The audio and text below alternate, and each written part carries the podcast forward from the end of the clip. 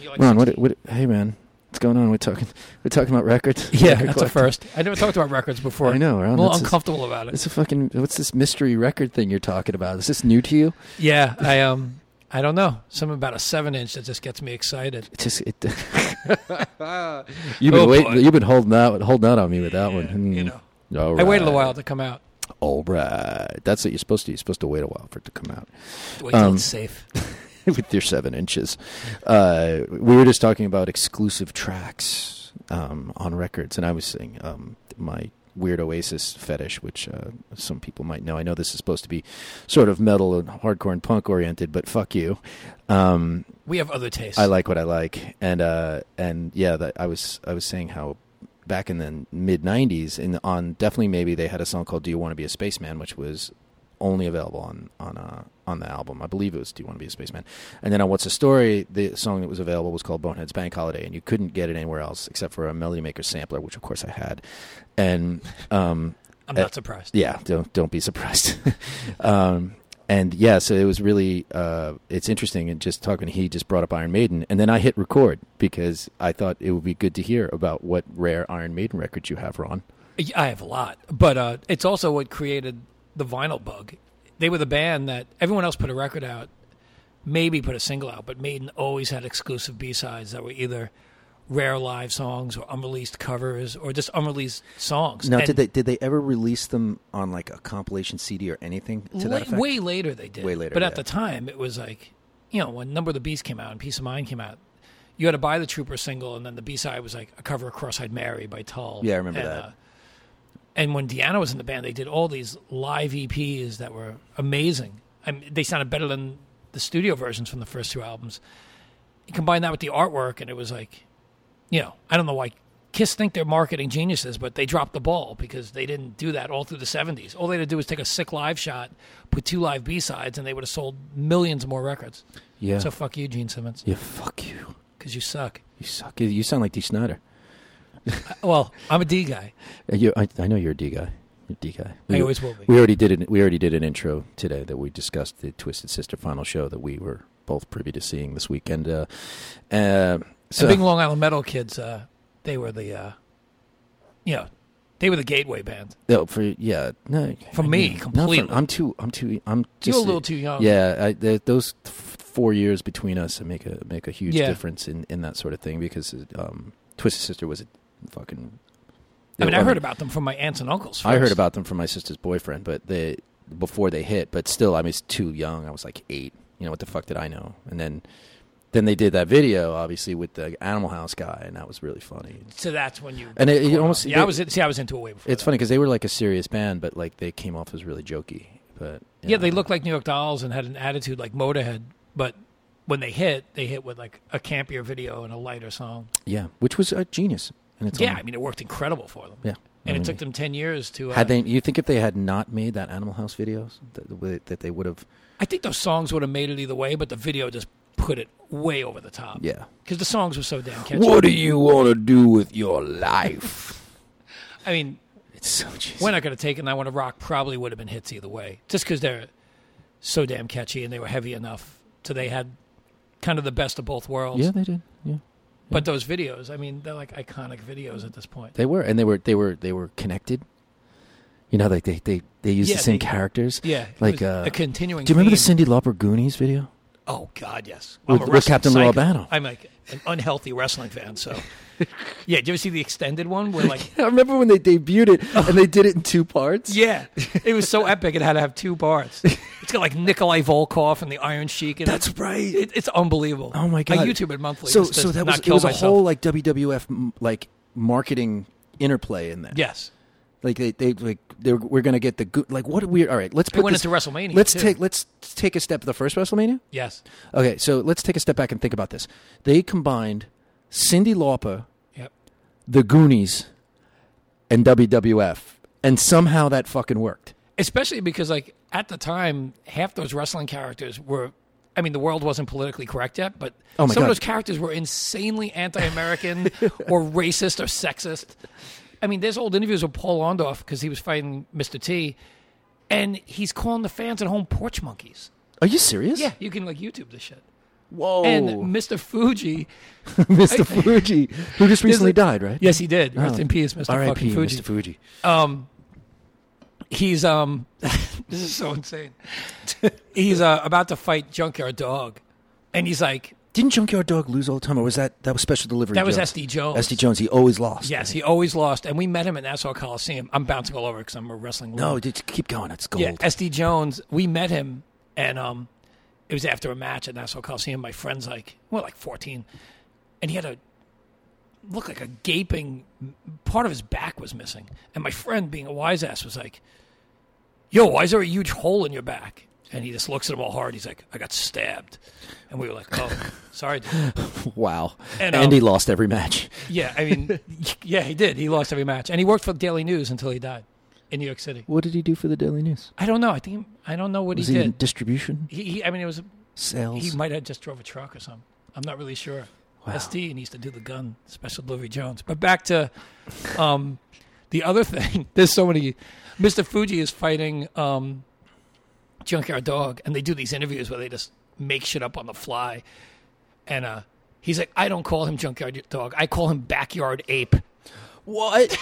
It's so insane. Holy shit! And then Greg Valentine's fighting Tito Santana, and he's like Chico Santana. He's like the king of Taco Bell. He's like you still have the. I still see the um. How's he go? I still see the marks on the on your back from when you snuck under the fence. I mean, they said the most insane shit Wow. on like mainstream television back It then. sucks that it's not like that anymore It's because they could have just had terrible Trump because they on. Because created- that's no, but that's what Trump is. So Donald Trump is the WWF He in, absolutely. in the early I told 80s. everyone Vince McMahon should be his vice president. I mean, he I, for five seconds I consider voting for him, and then my common sense would kick in. What are you? Ta- doesn't everybody hate Vince McMahon? Isn't he like a bad guy? he i mean he's kind of a pariah in wrestling if you're like into like underground independent kind of wrestling like with a punk rock aesthetic but you can't help but kind of like love the guy because he's a total madman Yeah. i mean he's a freak and a half But wasn't he encouraging everybody to take steroids and shit like that? Or wasn't he distributing steroids? well yeah i mean he And went to taking it court. himself? he beat the fbi though they tried to get him Really? yeah he beat them more than once I, he beat them in the 90s he did this bodybuilding federation they, they came down on him for that stuff and he's like teflon don they can't get him Teflon. Teflon. and uh, and and Donald Trump fought him in a hair versus hair match. Oh yeah, I heard And, uh, about this. Trump Yeah. lost and got his head shaved. No, no, or did Vince. I can't remember who fucking lost now. One of them lost. Oh, And- he they couldn't have shaved Trump's head. Get the fuck out of no, here. because that's like his thing. No it was- way. it, it had to be Vince's head. Yeah, it Vince. was actually. Now that I think back, because Trump was the good guy. Now it would probably be the opposite. Wow. Yeah. Well, we could have. I mean, you know, he could be a tag team with uh with Iron Sh- not Iron Sheik with uh who's the who's the Russian guy? Um, Ivan Koloff, Nikolai Avakov. Volkov. Yeah, yeah, Yeah, we're going Yeah. old school. Now. yeah. They could be they could be a tag team like Yeah. Putin. Him and Trump and Putin is tag team. even Iron Sheik, like, you know, Iran number one, America patooey, and he'd like spit toward the flag. I mean, that shit was insane. Yeah. And then the late 80s, Sergeant Slaughter turned on America. That was such. Are you serious? Yeah, he turned bad for a while. What did he? How did he turn bad? Did he You like? did he know- become a hippie or something? No, he just got mad at something and uh, they turned him heel. And it was like he was. He turned against America. I mean, but Wasn't they Hulk, tapped wasn't Hulk into Hogan what a- like the climate was at the time. Well, Oh, yeah, it was the Cold War, and, and I get that. It, it, it was all very topical, but um, to to sort of make a joke of the Iran thing, especially. I mean, I guess now it's way worse than it was then because they what they had the hostage crisis. They did that And then- during the hostage crisis. Talk about having balls. Yeah. I mean, you're like playing a pro Iranian guy during the hostage crisis. Yeah, but that poor guy had to walk around on the street Yeah. And in like the deep south. and in the old days, people thought wrestling was real. Like Ivan Koloff beat Bruno in the early 70s at the Garden, and Bruno was a god because Italian based. And this had nothing to do with even the Russian thing. It was just they loved him so much and thought wrestling was real that he said when he left the arena, he had the belt. And um, he was like, hey, I need security. And they're like, well, we don't have security. And he said he walked out the garden and like 30 fans chased him to try and kill him. He jumped at a cab and they threw like a rock or a boulder through the back window and smashed the window. And the cab drove away for his life. New York was a different place back then. And wrestling was real then. quote Wrestling, unquote. oh, res- of course, wrestling was real. I Duh, mean, wrestling's Ron. still more real than politics. Sadly, Yeah, you might be right. you know. Duh, How good would that be? Oh my god! I did- yeah, I would. They, so they don't have like a, they don't have like characters like that anymore. There's no more. They do a political little based bit. in- They have this guy. They do. They they touch on it. There was a guy. There's guys that are kind of like um, They have like the Assad character. they don't go full blown like that, but they do things like they'll have guys that are very like patriot like, and kind Oh. of tap into like a Donald Trump or almost a Crowd. Rush Limbaugh kind Yeah. of vibe, you know? Wow. Or Yeah, so almost the like right- an Alex Jones. hardcore- They actually uh, mentioned Alex Jones on one or two. Oh, I Monday could see Night I Raws. could see Alex Jones being in in the ring. Yeah, he belongs there. Yeah, I mean, totally. He'd cut sick promos, Yeah. you know, and he'd probably sprinkle in his New World Order man. Listen up, brother. yeah, he'd be great. he is a wrestler essentially. yeah. Well, Except he's warning you about like invisible enemies. it's funny. Like he, he uh, they, he- they, there's always that joke that he's um, uh, fuck. Why am I fucking blanking now? The comedian who I love and I can't fucking. oh yeah, Not Bill um, Hicks. from Um, Austin. Um, Jesus Christ! Wow, someone fucking And they claim it's shooting- him. Yeah, they claim it's him. That uh, like I because he was super against Waco, the Waco thing too, and Al, uh, Alex Jones. That was where Alex Jones got his start was uh, at the Waco and Ruby Yep. Ridge shit. And uh, for anybody who doesn't know that, look it up because uh, the Ruby Ridge thing, especially. I'm just I'm reading this book called Them by John Ronson, um, which is uh, he's I believe he's English.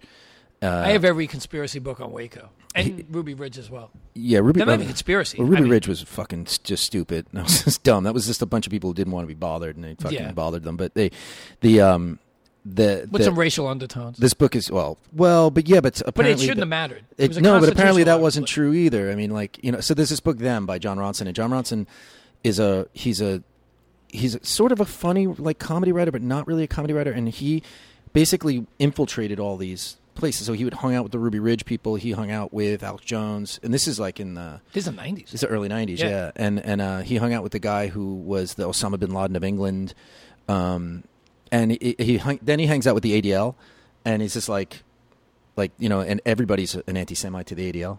So yeah, it was JDL.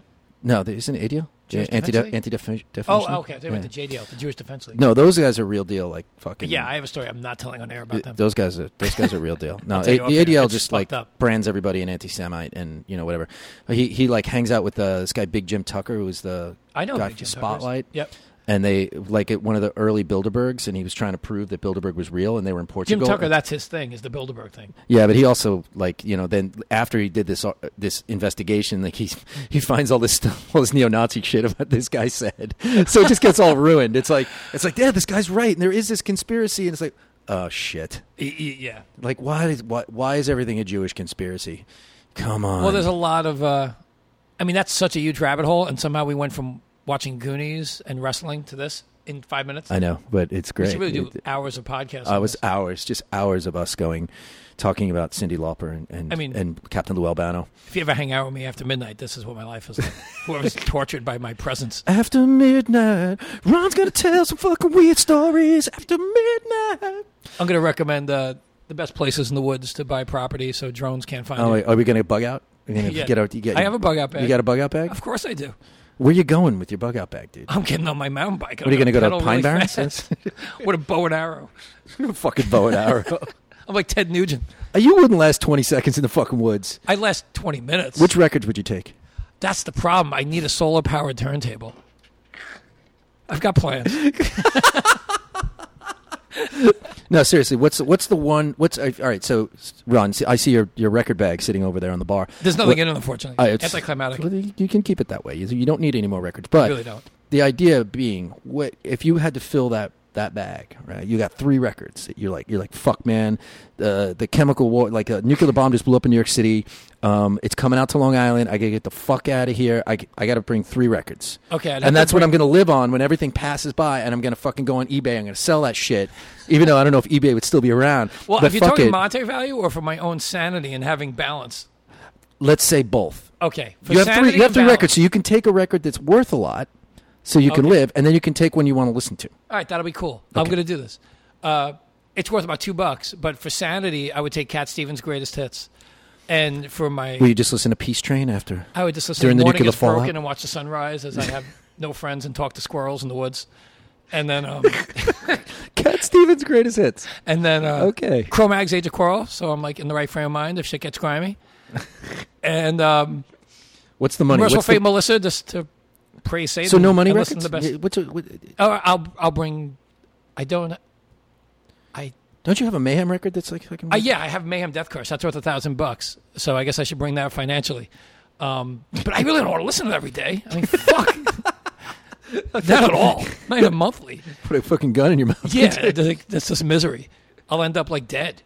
Dead. Yeah, literally. Except I'll do it outdoors, like Wendell Williams, who's actually one of my heroes.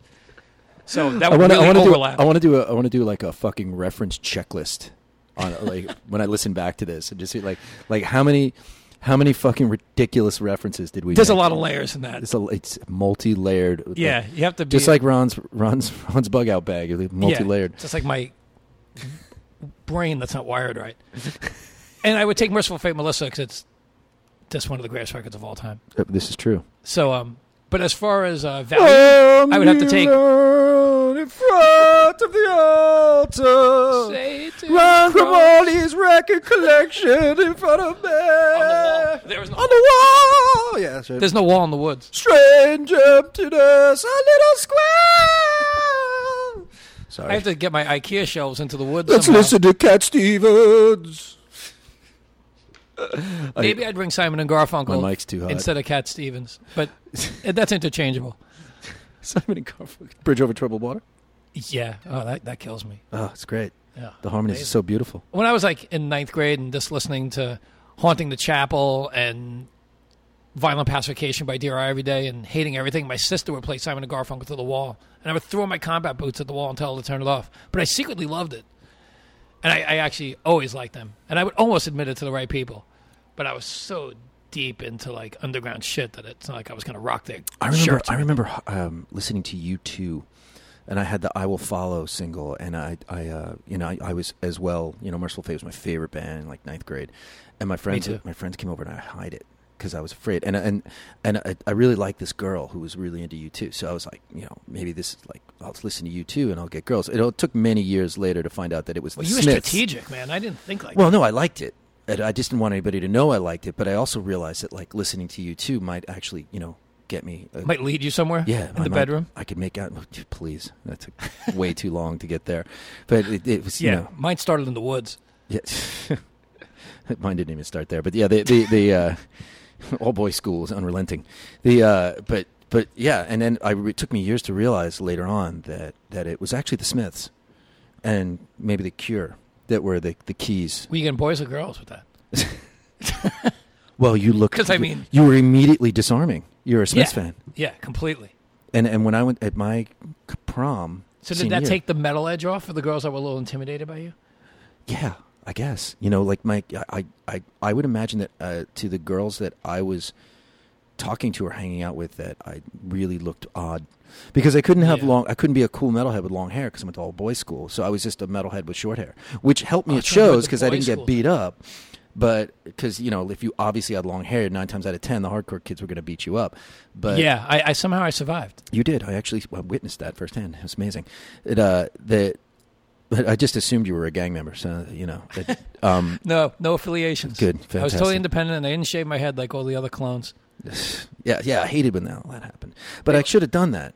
But you couldn't have a shaved head in my school either. That wasn't that wasn't legal. Yeah, well, in the mid '80s, no one was shaving their heads. no, and if you did it, it was unless you super, were like a leftover from like the Manson family. you were like rebellious if you Yeah. did it. Yeah, and they But knew- I should I should have been strategic with my music because I probably liked music that crossed over, but I just wore Venom and Slayer shirts and had fresh razor blade cuts on my arms, hair in my face, and I would eat bugs, and girls were petrified of me. Yeah, well, So I Ron, didn't you get- were a special case. I mean, I, I Back can't- then, I was It's I, definitely. I special. certainly wasn't. Uh, I was- wasn't as quite And as. then the extreme. girls who like you when you're like that, I mean, that's not good. They're special. They were extra special. My first girlfriend used to like hear invisible voices in high school. Literally, she'd chase people around classrooms that weren't there. And I sat next to her. The first day I sat next to her, I got caught cutting class. So they threw me in a class I was supposed to have been at for three Yeah. months. And um, I sat down next to her, and I had met her on a bus going to Sunrise Mall Mm, into two it. months earlier, and she expressed interest in me, and I blew her off. And she told me we were in this class, and she was waiting for me. And I showed up because I got caught cutting, and she kicked this nerdy kid out who was sitting next to me. She goes, "Move!" He's sitting there, and I sat down, and she started rubbing my dick, and then she punched me in the dick in class and said, "That's for not coming to class for the last three months." And I fell in love. Wow, and there you have it, folks. Yeah, um, it's been- can- let me ask you a question. downhill since Where then. is this young lady now? Um, she's one of my best friends, so I won't say um, too much. But uh, Well, you already did. she battled drug addiction for decades. Oh, well, Uh, she's doing good, and I love her. And I, I don't think she hears voices anymore. But she did used to hear them in the 80s when she smoked too much crack. I didn't hear voices. She used to call me and be like, there's I someone just- in the bushes. I I hear said Godflesh song pop in my head. I didn't hear voices. it." Yeah, that was a good reference. Yeah. Because this is a music podcast in theory. Yeah, I know. In theory, I did. I did put it under music in the in the categories. You didn't put under suburban white trash stories. It, well, I mean, you know, but that kind of goes It hand in totally hand. overlaps, at least in my world. And then punk rock stories two years later. Yeah, hand. I mean, you know. So yeah, she's doing good, and I love her. Well, that's that's great. She's a, she's a good friend. Yeah, we, we went to a music festival this weekend, and uh, and Yeah, we, we did. We, traded uh, white trash shit stories. Um, I think seeing Twisted Sister and Zebra just brought out my Yeah, teenage white I- trash before I had morals and ideals that hey, your friends burned took gasoline and burned the field that you hung out into. oh, cool, man. That's Yeah. sweet. we weren't the only people who broke windows and robbed our friends' houses And it, you when they know, went on vacation. it, dude, that story was too much. I don't think you should tell it. That one I'm not. That was Although the insane. statute of limitations. and is one of probably them best. is a good chance would be listening. So I'm really not going into that. It's so fucked up. The- uh, just Let's if you ever if you know Ron, you ever see him, ask him this fucking story because it's it's pretty it's pretty much the shittiest thing I've ever heard. It's the, the lack of loyalty is mind blowing. yeah, it's. I like- mean, basically, someone goes on vacation, and even though they're like one of your best friends, you turn on them instantly because they it's left si- town. it's it's really psychopathic behavior. It's fucked up. sociopathic behavior, no sociopathic. But Yeah, I psychopathic. mean, it. I got some free pizza out of it. For like two you did for a weeks. couple weeks, yeah. Kind of worked out, and I, we're pretty sure the pizza owner like bought a second house. but I can't tell the story. No. Anyway, mo- moving on. Well, you burned out a field. I mean, that's not exactly. Uh, I didn't do anything. I Mr. just stood Rogers' there behavior. and waited for the fire department to show up and like That's goes, "Oh, pretty guys, funny. why are we doing this?" Like I'm so confused. As I mean, I want to to do that today. I just know I can't. I just. I haven't outgrown that. I just, you know, I just know you're not supposed to. When I run into my old friends, That's from called back outgrowing then- it. yeah, well, but I didn't outgrow it. My ideals and morals change, but it's still really tempting. It's kind of like the girl you wish you could sleep with one more time, even though now you know she has herpes and you like settle down. And you're like, Jesus "Fuck, I Christ, can't where did do this come from? My It's God, just wow, my- wow. I'm exposing myself. Oh, I got, I got, I got more work text messages. Hey, what time are doors tonight? Covering for Evelina. Oh, okay, okay, Rika. Tonight's St. Vitus in the Skull. Yeah, it is. Which You're- should be You're great. not going to hear this for a couple weeks, but tonight's Vitus in the skull. Hopefully Um, it goes well. Yeah, uh, eight, eight. Yeah, eight. Doors are at eight. Doors are at eight, Rika. There goes, there goes the text message into space. Whose intro are we even fucking doing? Drew? Mm. Um, Because we went into 50. yeah, no, we're we're at Drew, Drew Thomas, on the podcast. Uh, An old friend of yours and yeah. ex bandmate. ex bandmate. Um, he played on uh, Youth of Today's Break Down the Walls at the ripe age of 13. Um, and uh, he uh, he has a rich musical history that's uh, incredibly interesting. Um, I played in a band with him in the mid aughts. Right after Into Another, right? No, no, it was uh, he was into another broke up. I think in the late '90s. Oh, And so then- it was simultaneous? And he did a band called New Rising Suns with Garrett from Texas the Reason, and then he uh, and then he did a band called The Dharma, and then he then he joined. No, then he did Walking Concert with Walter Yep. Schreifels, and then he um, joined my band when Walter kind of disbanded uh, Walking Concert, uh, and then we put out a bunch of records, went on tour a bunch, and had lots of fun. And uh, he's probably one of the best bandmates I've ever had. Uh, and now he's in he's- a band with Walter again. loyal and uh, wonderful and um, a great player. Um, and uh, the stupidest, stupid dummy I've ever met in my whole life. Nobody's stupider. And that word stupid is going to be used a lot in this uh, upcoming, but this is a lot of fun. Um, al- almost as much fun as this intro, which has been This intro is ridiculous. fucking epic. It could have went 10 hours without even going into Drew. I know, but we Someday we'll do that. We'll just Yes. talk without a guest. Drew Drew Drew needs to sell some Dead Heavens records, which is his new band. Which uh, They're I didn't- really I- good. I, didn't bring up the fact that it's too close to Deaf Heaven. I should have. You should have. I They're said- better, luckily. Yeah, but it, it just uh, I, I, you know, I was like, guys, it's not. It's good. It's a bad marketing plan. I never thought about that, but that's really true. And I did in the very beginning used to get them confused. But since I like one and hate the other, I made the separation Ah, easily.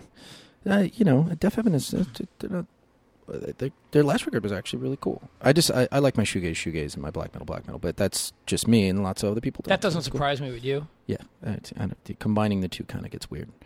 You know, it's and it's funny because like you listen to a band like Alcest, and they, you know, like their songs are they kind of don't combine it. It's like yeah, they got the shoegaze song, and then they got like a different song. It's separate entities. yeah, it's there's sort not of an overlap. they did. st- There's a little bit of an overlap, but not not as much as Def Heaven did. But and it's um, unsuccessful in my opinion when they did overlap. um, but For but, me. but very successful Well, I On mean, a my taste commercial mean level. nothing compared to their record sales. when you when, when you think about Def Heaven and you think about the success that they've had and you think about um, uh, the shows that they've gotten on, like they was it? Oh yeah, they just opened for Slipknot. They just Yeah. did like a bunch of shows for Slipknot.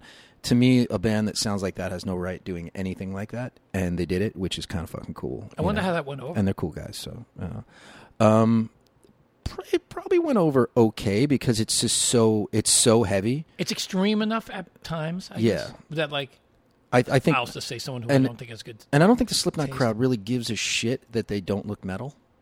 You know what I mean? Like I don't Well, think that's, that's, gonna but that's weird because Slipknot is such an image-based band. they are, but it's not like there- there's not like long hair all over the place, and you know what I mean? Like yeah, it's, that's- it's But it's, masks. but it's got a violent look. It I would does, think they it would just be does. like, "Oh, these guys are nerds or faggots." Like I would think Ye- because I, I associate Slipknot fans with Pantera fans, which I Yeah. associate with like garbage men and landscapers and people I don't think are too bright. I don't know, Ron. That garbage that garbage job is pretty fucking good. Good benefits, union Yeah, I mean, job. yo, and I could have had that, and I fucked it up. you fucked it up, yeah, dude. that's why I've been bouncing around freelancing my whole life and have not a penny to my name. Yeah, because you, you fucking I'm up I- I on- oh, actually- you're up on your fucking high I had horse. good connections. You're up All on my your high friends got in. horse. And you're, "Oh, I'm too good for this. I got ten thousand records. Check I was me actually out." more like I'm too suicidal for this. But oh, um, yeah. oh yeah, you just do I it for a mean, couple I of was weeks like and end 18. it. I didn't want to be alive, much less throw out people's garbage. Wow. But um, I should have done it in hindsight. but yeah, landscaper metalheads like Pantera and Slipknot fans. That's what I call them. Yeah.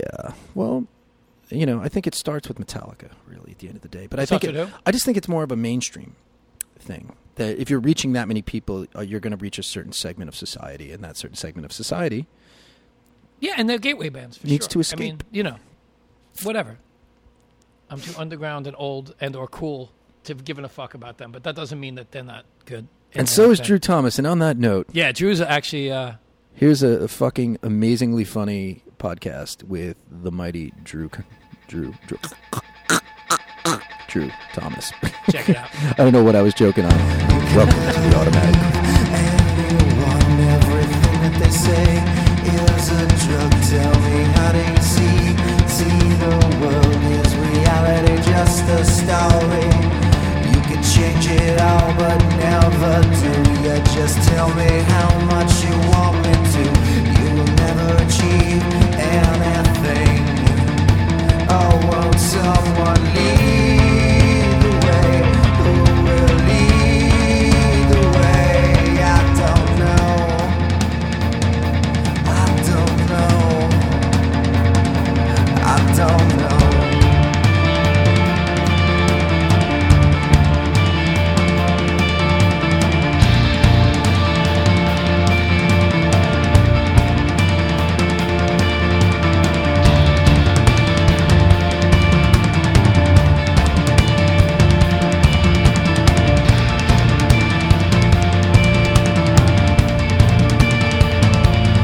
Things are moving fast, what do you do?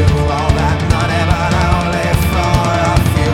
Please remember yours is a disgrace. I can see it written on your face. Feel just like a devil sick with sin that you'll never climb those walls you're in. You will never achieve anything. Oh, won't someone lead the way? Who will lead the way? I don't know. I don't know. I don't know.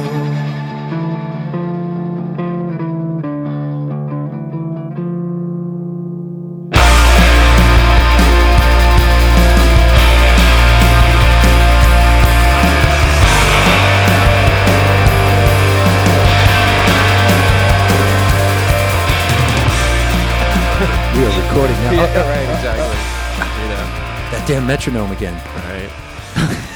What, what'd you say? Metronome. Ron? My friend must have some Yeah, money. I 'cause this come in place here, is I'm so all dirty. confused. Oh, this, my friend must have some money. I got to put more shit on the rider. this guy's going to take care of me. Is uh, Dead Heavens bringing their own digital board in tonight? Of course, just tonight. We're doing three nights here. Yeah, every Oh, night. fuck yeah, man. Shouldn't have talked to Anthrax and made it easier. We're, You could have- have rented we're their having nights that two. they set We're up. doing. We, we, I think we sold six, it was six tickets. We're doing two people a night for three nights straight. Wow. yeah, it's great, right? That's the way we're doing it. We're just very exclusive. Ladies and gentlemen, Drew Thomas is in the house. Yes, I am. Drew has And an you're- awesome Drew, Drew, house. Use that loosely. yeah. Drew Thomas is at the bar, a place he's very used to being. When I at. use the Right. term in the house, it's the not house. this. How's it going, Drew? It's going pretty good now that I'm with you guys. Yeah, you Yes. Oh, still serving gay boys for a living? When did I ever stop? Oh my god, Yes, that where the money's Oh, I I love can't- all of it. I All can't of even it, tell yes. you how much they Nice. love Drew. Yeah, Are they that's still? great. They still trying to like rub your arms and My arms. turn you around? My arms. I Change- got nothing left. I'm change all your- rubbed out. You're all rubbed all out. over. All Oh, rubbed out. I'm all rubbed out. I love that Already- term. As soon as they came in here, I'm all rubbed. I'm all rubbed and squeezed out. yeah. We'd Thanks for the- already rubbed thanks for Jason the out rubbing. before George- he George, got for George the used to rubbing. love telling those stories about like watching guys fawn over you at the Phoenix. Oh man, He's like, "Oh yeah, your drummer Drew." I'm yeah." easy. Yeah. I've been easy for a long time. It's life. It's hard. He's like, "Oh, Drew's working it yesterday." Yeah, that's right. I love that. I thought we were talking about music, but that's cool. Yeah. I know. Well, there's not a lot of music in my life, so that's. I okay. know. Yeah, I know. You don't do anything. Nope. Trying to keep it that way as long as I go. Did you? Uh, did you just get back from tour?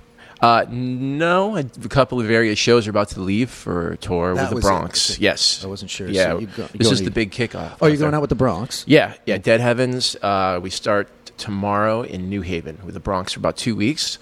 We uh, we played with them last summer uh, in Orange County with Rocket from the Crypt, and they're great guys. And we had a really good time.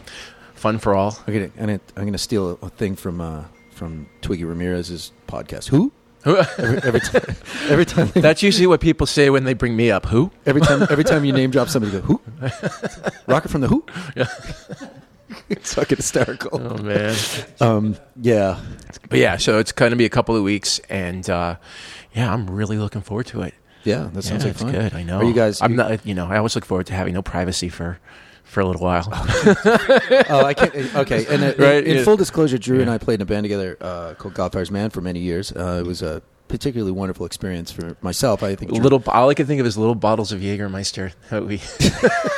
and you- you terrorizing many towns in Europe. Oh yeah. Yeah. Yeah, what, what, Those were your rowdy years, I imagine. Of my my, rou- my rowdy years. I remember those. No, uh, they they Can still you Uh, exist. Try to beat me up in the van or something. Ron, talk into that mic. Let me see. Check one. No, it's not even on. Perfect. It's not even on. All right. Well, let's uh, let's fix that problem. Um, on our own, the microphones are Oh, man. working. Ron is here. Hi, If Ron. you're going to Alright. see White Snake, please sing good. Ah, Yes. damn it! I, t- I turned you down too far. Fuck. I can't get it. I can't get it right. I'm gonna cry. So anyway, uh, Drew played it. Drew and I played in a band together for many years. Back in the Um, forties. Mac- Back in the forties, we had things like limbo, and we had trolley trains. a, Um, a horn section. had to travel in a back coach. I had to go in the rumble seat. Right, I brought that. I said that to someone the other day. It's like back when we had taxis, we had rumble seats. Rumble seats. didn't the didn't the uh, the Adams family of the Munsters carve a rumble seat? Oh yeah, man. That's that was it. God, That's yeah, great. That's so cool. Bringing We it were so back. cool. it back. We were so cool. Right. I Um, know. yeah, and uh, I, I think I think I, I might have hit Drew in the head with a fucking rum bottle. Oh God. Edit. No, that was the. I'm sorry. Let's let's clarify. That was the teeth. Oh, I hit you in the nothing teeth. like a nothing like you and and, and Skirty. That's me and Squishy Yes, Man. Just, that's right. That's right. I was. we, a- we emptied the snack I machine. emptied the snack machine, and then thought it would be uh, thought it'd be highly entertaining to to come into the uh, hotel. The uh, what was it? One of those. Uh, the, the F one. You're right, the F1 in England F1, yeah. to uh, to uh, awaken. To my surprise, I was awakened to a, a empty rum bottle to the face, most specifically to uh, to my incisor. Well, you Thank- deserved it. That's cool. You know, I got I got like It was a, one uh, of the few times I've ever seen gold Drew caps. And, actually uh, get upset about people partying around him. And I was, come on, guys, you can't go doing that. it's not cool. That It's is really not pushing cool. the I, boundary I know. think- of I what's think it- I acceptable. mean, it's cool, you know, usually, but, you know, it's a rum bottle in my teeth. Yeah, like you're gonna make fun of us for being drunk. Fuck you, Drew. yeah, right. and, uh, that's calling the black the kettle Yeah. the black metal. What was- Black Kettle Metal. Black kettle. Is that metal. Black Kettle Metal? But, oh, that's Oh. that's our new thing, right? Yeah. yeah, Yeah. Oh man, that's mine. Trademark. Drew That's what- Thomas. Yeah. I'm not even gonna. I'm not Mugging even gonna. that. Right, I'm not even exactly. gonna say interview. I'm an Drew idea Thomas. man. It's like, This is the Black Kettle Metal episode. This is the Black Kettle Metal Hour. I'm saving. I'm changing the name of, it, of our podcast. The Black Yeah, Kettle it's Metal. way better. right? Black Kettle Metal. All I think right. we used to just call each other Kettle. All right. I know, right? That's it. Exa- I know. What's up, Kettle? What's up, Kettle? Is it, Can I as be I'm Kettle doing, One? As I'm doing a shot. Just at the let me bar. be Kettle One. Kettle One. That was it. That's right. That's what we used to call it. Hey, what's Shit. up? I just walk up to Drew like he's standing at Right. the bar talking to somebody. Come on. What's up, Kettle One? Right? What are you doing, bro? yeah, yeah. You know what I'm It's- it's- doing. I've never, I've never seen uh, ladies react to a human being the way that they react to Drew. Was that run in fear? Go like Nice. that guy's really weird. I don't know about that. Yeah. I don't know. Yeah. So it's- I don't know. He's a, he's a beautiful man. Um. Anyway, so so uh, yeah, uh, we we have some we have some questions for you, and Let's uh, go. you you have a very Alright. interesting history. Um. So I I know you're not huge on talking about the past. No, no. I with you Um, guys, I'll talk about anything. But I mean, My- you know, maybe that's because we always had so much in the present Yeah. to speak of. Uh, Yes. but I was telling a story to Ron off mic about when we were talking about you. I'm not a huge Youth of Today fan. Mhm. Um, that's I- your uh, right. yeah. One of you guys is cool. Do you know which one? Uh, I, I actually don't. You can guys can fight it out. I All right. just I All right. didn't. Uh, uh, It wasn't my thing. Um, All right. And it kind of technically wasn't your thing either. But you Well, it were, was at the time. you were so young. it was at the time. So yeah. so Drew Drew I, I was like Drew, how old were you when you played on that first Youth Today record? I, obviously, I think we were drunk and I wasn't thinking straight, uh, but I also didn't know how old Drew was. So that was like Mm-hmm. Yes. you know I was like I was like maybe he's like fifty and he just looks really good. I don't know. well, actually, I'm 70 already, and I just look really Holy bad. shit, dude! wow, Um, you're seventeen, really? Yes. I- wow. yeah, 17. Um. So, uh, All so new he was again. like, "Oh, I was, I was 13," and I was like, "Get the fuck out of here!" Uh, I or you're think 14. I yeah, I started with with playing with crippled youth when I was 13, and we did our first show, uh, I believe, when I was 14 at the Anthrax in uh, the old one at Stamford, Connecticut, and it just happened to be an amazing show that we got booked on. The first show that we did was with the Descendants. Uh, we we went there. Me and Matt would go there probably for about a year before we played there. What we were starting to do a band and we gave Brian Sheridan a cassette tape of our stuff and he was like wow this is kind of a novelty there weren't a lot of really young bands that were well that were that young at the time you know most of them instead of being 13 were 17 Yeah. so They so were uh, old. so Yeah, I was everyone gonna say, right, that's- yeah that's the exactly hardcore really scene. everyone was super old 17 years old so so uh, No wonder they were we- straight because they couldn't fucking drink. Exactly, you know, right? Like, uh, well, the drinking age might have been 18 back then. Uh, I think slice soda would get you drunk at the time. yeah. yeah. You just drank Jolt instead. Right, And right, you exactly, pretended you were exactly. straight. CNC Cola. So, uh, so we got on the Descendants show, which was a great show for us because it was a really big show for for the Anthrax, and everybody from New York and surrounding Connecticut came to the show. So, at that particular show, we happened. I happened to meet not only all the guys that were in Youth of Today, but also people like Richie from Underdog and and all you know that whole like a lot of that New York contingent. Um, so we made a lot of friends, and r- right away became fast friends with the guys from Youth of Today, and they found a way to kind of incorporate us into their their scene and you know that was that from there we just kind of uh, hung out enough that I became familiar with with their material because we were we both were kind of in the local area together in Westchester and um, when they went through a couple of different drummers early on they kind of were stuck right around the time that they had to go on tour with Seven Seconds um, and I Oh, that, that must have sucked. yeah, it was really rough to be. I was like, wow, I really, you know, I have to go out with like two of my favorite bands. So was on this? So tour. you were you were fourteen. Were you, I was You were a 14. freshman in high school. I was yeah, I was actually a freshman in high school, and somehow my parents were like, "Okay, yeah, sure, you can go to Canada, and This is Detroit, like summertime? Chicago." uh, Was it- was it summertime? It was a summertime. The, Okay. the, the- exactly the the tour that I started doing. I might have actually. That was the first tour, but I think I started playing with them. I think the first show I did was in Albany at the VFW Hall in Albany back in the winter. So I had started playing with them. I remember being at uh, our friend Dave Stein's place. He would put on shows at He's from VFW Long Hall. Island originally, actually. Okay. Yeah, he grew up right near us. Oh, okay, yeah. Dave Dave would put on all the shows up there, and I remember being, uh, uh, you know, uh, in his place while we were rehearsing, and, and after we would rehearse, uh, P- Ray and Purcell working on songs for "Break Down the Walls." I remember them doing like. f- Uh, a number of things like honesty, stuff like that. And uh, I didn't think that far ahead, you know, that that I was going to be doing stuff with them, but it just kind of became uh, like a, like a fill-in spot for me, and they were happy with it, I guess, for a while, um, as long as I was doing it. And then we, uh, I started to you know rehearse that stuff with them, and and it was, it was kind of, uh, it was just kind of a natural thing. It was hard for me though because I was still busy with with crippled youth which eventually became bold so it was like they were kind of like well, which one are you going to do dude because you know they wanted to play, be playing shows and i had to leave with Youth of Today that summer to do this tour because I couldn't find anybody, and it was actually a really a really great tour for me. It was like the first time I had gone to Detroit uh, and to Chicago. So the crippled youth guys were like pissed off at you. They They're, were- like, it was- in their what- eh, in their voices that hadn't changed yet. I maybe it was yeah, yeah. that was those were the good days, right? Those were yeah. there you man. You really steps in the back. I love I love hardcore sayings and, really there- high voices. there it began. Unity, man. Friendship. it's not cool, man. Stay together. Talk is fucking cheap, dude. Why don't you fucking wise up, man? I think you and Shrivels need to just Put me do down. stand-up, dude. just real specific Oh, man. I know, but me and Walt It's a to get small together. audience, this but is enough. It's pretty Uh, It fucking was- good. yeah, we forget me and, and Walt to get together. This this we wouldn't even. This would just go on for hours. Oh my God, yeah. But I but believe- uh, but yeah. So I, we had a, you know it was great. The thing is, and it was easy you know t- for me to somehow to escape and, and get on tour. My parents were really cool about letting me go, and uh, which was a big deal for being that young. It's amazing at that age. Yeah. Yeah, uh, mean, truly. it was it was very cool. But before that tour happened, I, I believe like the the fall of my freshman year was the first time I played here in New York at CBGB's. I, it was uh, I think it was eighty. It must have been the that's summer of what you did eighty today, six. not That was you today. Yeah, we opened for Agnostic Front. Uh, I think the. It, it, it, it, they I think initially Youth of Today played with them because Ray was good friends with them uh, when Victim and Pain came out, but this was the next record, the one with I think for Eliminate Alarm. Cause for Alarm. Cause for Alarm, yeah, with Eliminator, Love that record. right, Yeah. right or whatever. What was It's that? when they crossed over. Right. They started the that was crossover, before the yeah. record came out, though, and it was, what it was would be great. your opinion? Did they cross over at that point, Ron?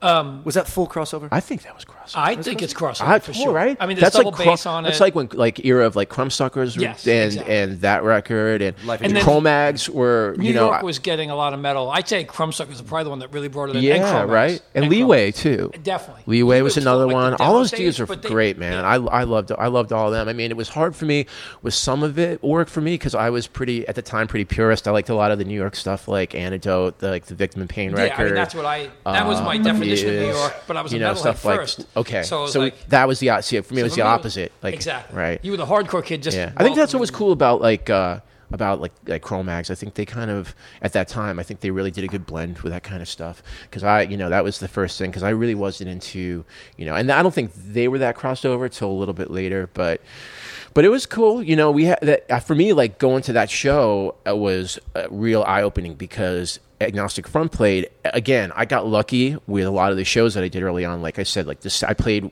Crippled Youth played with Descendants.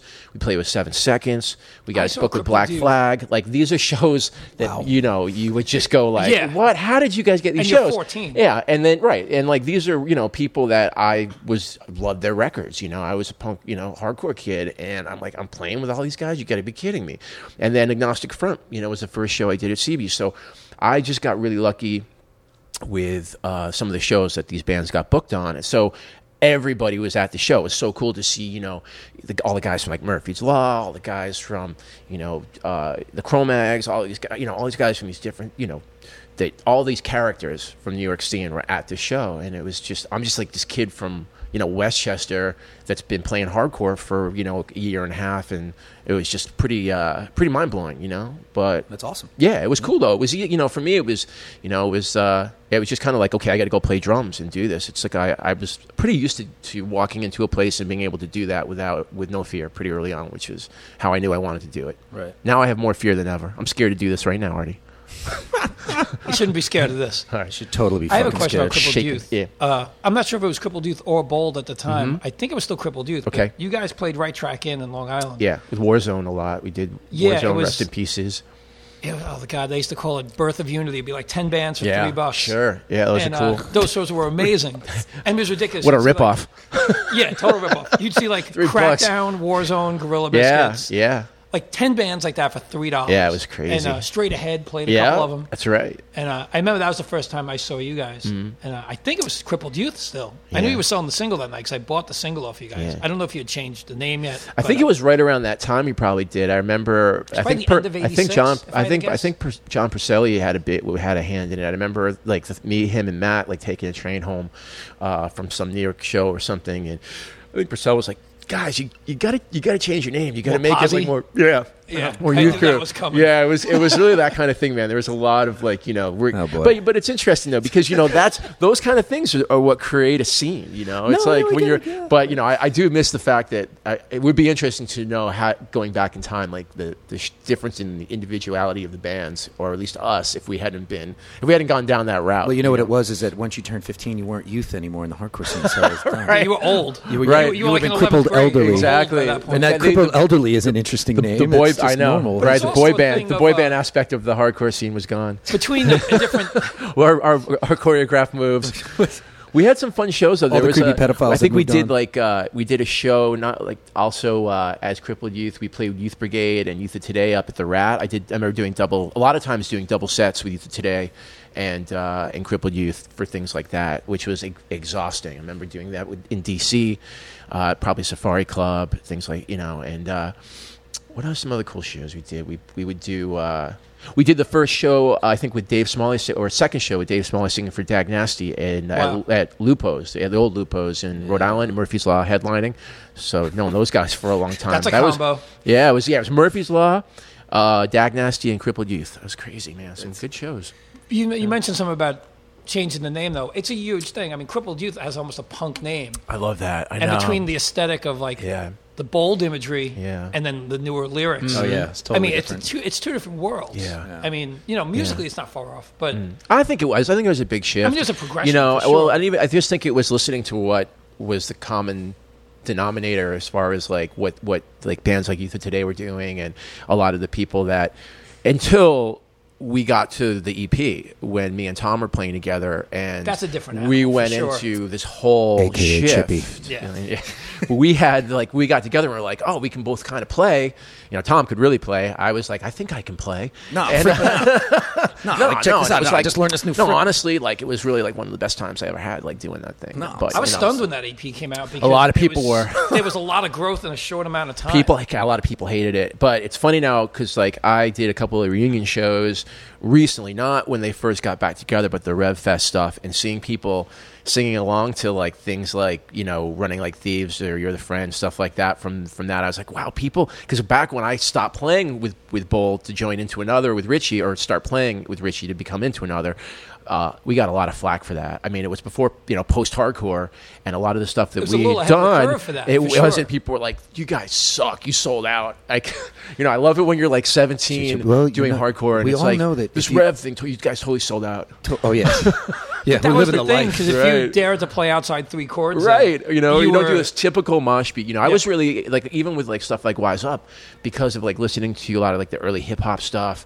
I really was into a lot of those beats, and not that like you know, it's so good, but I did, or I think I copied it. But there are elements of it, like with stuff like Wise Up, and then there were just ways of portraying what I wanted to do with hardcore, bringing in stuff like whether it's some early hip hop or stuff like Judas Priest. There's like all I think I'm wearing a lot of things coming in to i- into my sphere, you know, kind of uh, along with the hardcore stuff You at were, the time. you were growing up, you mean? I was yeah, I was Well, as a becoming a, I was musician- becoming a young man. yes. As a musician, it gets so stagnant to play hardcore. as Oh, much yeah, as I you mean, love the yeah. formula, That's what I, it's like you That's can- my my. That's my whole thing. Is Yeah. like if when hardcore Right. progresses, it's not hardcore anymore, and that's it. It's Yeah. done. You're not playing Right. hardcore anymore, and Yeah. yeah. you definitely fell victim to that. It was in a lot of But ways, things were a yeah. lot stricter before post hardcore Yeah. came. You know, in a in a pre quicksand world, Quicksand and Yeah. Fugazi. Yeah, Yeah. yeah. Like, That's it- like where Yeah. things where people started to open and Right. Orange Nine. You know, other Right. stuff happened in New York. You're all not of a going to sudden. say into another. Okay, that's Not cool. yet. No, no, it's cool. I'm not here. Not it's yet. fine, guys. I'm not gonna say into That's another fine. yet because we're just getting to it. Yeah, You- we're going in chronological order. God, I don't know what I'm in Well, for. into another, you know, into another uh, wasn't uh, in, into another had so much metal in it. Like, Yeah. so much metal. Yeah. Well, And it- yeah, there it was would two rock, guys that were there too. were two guys that were And I'll- I'll straight up say- metal scene, and I'll say, along Drew, with like, two uh, guys that from hardcore scene. So Yeah, it's something that I well, I mean, look at fuck Richie's voice though. I mean, come Right. on. Yeah. Um, Yeah, but she Right. didn't sing hardcore, but right, it certainly was. right. But I'm saying like the, that was I the, mean, the Underdog sang dynamic. hardcore.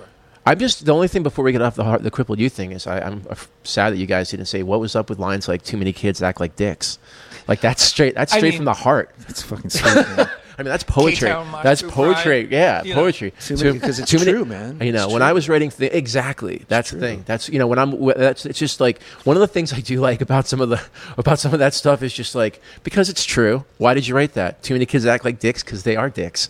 Some things are timeless. There's a, there's a little song by When a you're band a dick, called you're a Ludacris dick. I Yes, was from just Long gonna say, Island. most people are dicks. Most, most people, Ludacris. most people are dicks. I mean, that's there a was timeless a, there was a statement. dick time I think when everyone was getting just like calling people dicks in hardcore. Let's just call that. was a it the real- time? Was it the time when there were a bunch of shirtless, sweaty guys Oh jumping yeah, on top of each acting other? like dicks. Was it that? and they Or were liking mostly dicks. homophobic, ironically. yeah, Go yeah. figure. A lot of dick talk, A lot of dicks. a lot of dick feel Oh, in man. stuff. Jump, jumping on your sweaty friends who were Mm. three quarters naked. Yeah, Interesting. that didn't fulfill any Oh wishes. man, I need did another it? beer. Oh my God, slow it down, big Now guy. we're really you, opening All up. right. you got a gig tonight, big gig at Coco's.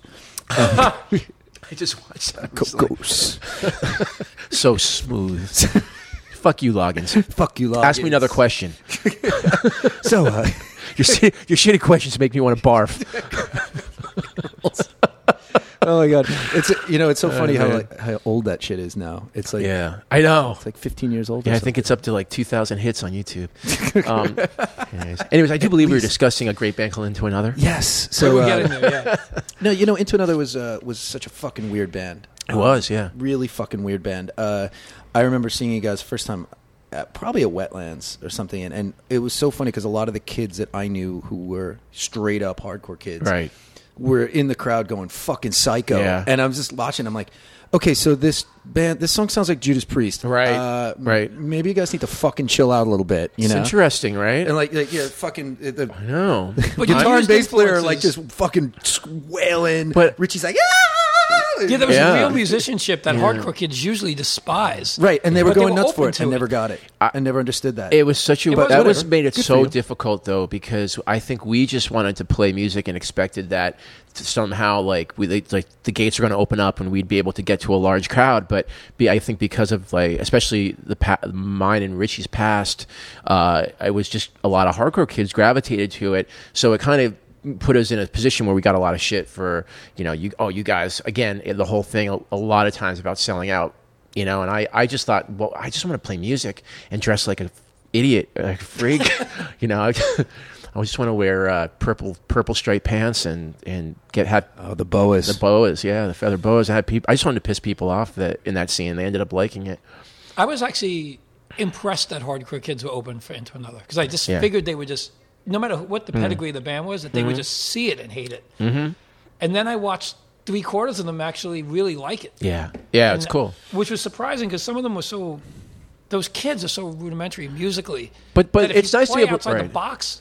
They get so easily confused. But I think Yeah. at that time there was enough going on where people were taking outside influences in. yeah, and there was a lot of Right. right. Hardcore was actually exactly evolving at that point. Right. And, and it You was- it guys had were the mixed weirdest results. fucking band of all. I- You were but definitely, but i i because you like had the visual going, not just the musical Yeah, change. the but But i, I like bell-bottoms. yeah I mean, there was shit going on on stage. you you couldn't miss Drew at a Oh show. man, it's some bad stuff. I was looking at No, some bit- dude. stuff recently. I It's should've looked amazing. that stuff It up was again. He's so just good. raiding his girlfriend at the time's fucking closet. And, like, fucking- Yeah, right. Exactly. Y- The uh, Euro, the Euro closet. When you we like the played- New York oh, Dolls of hardcore. Yeah, it or was, something. it was When we fun. played together, when we were playing in a band together, I always wanted him to do it. Like, come on, just bring the bow out. Yeah. Do it.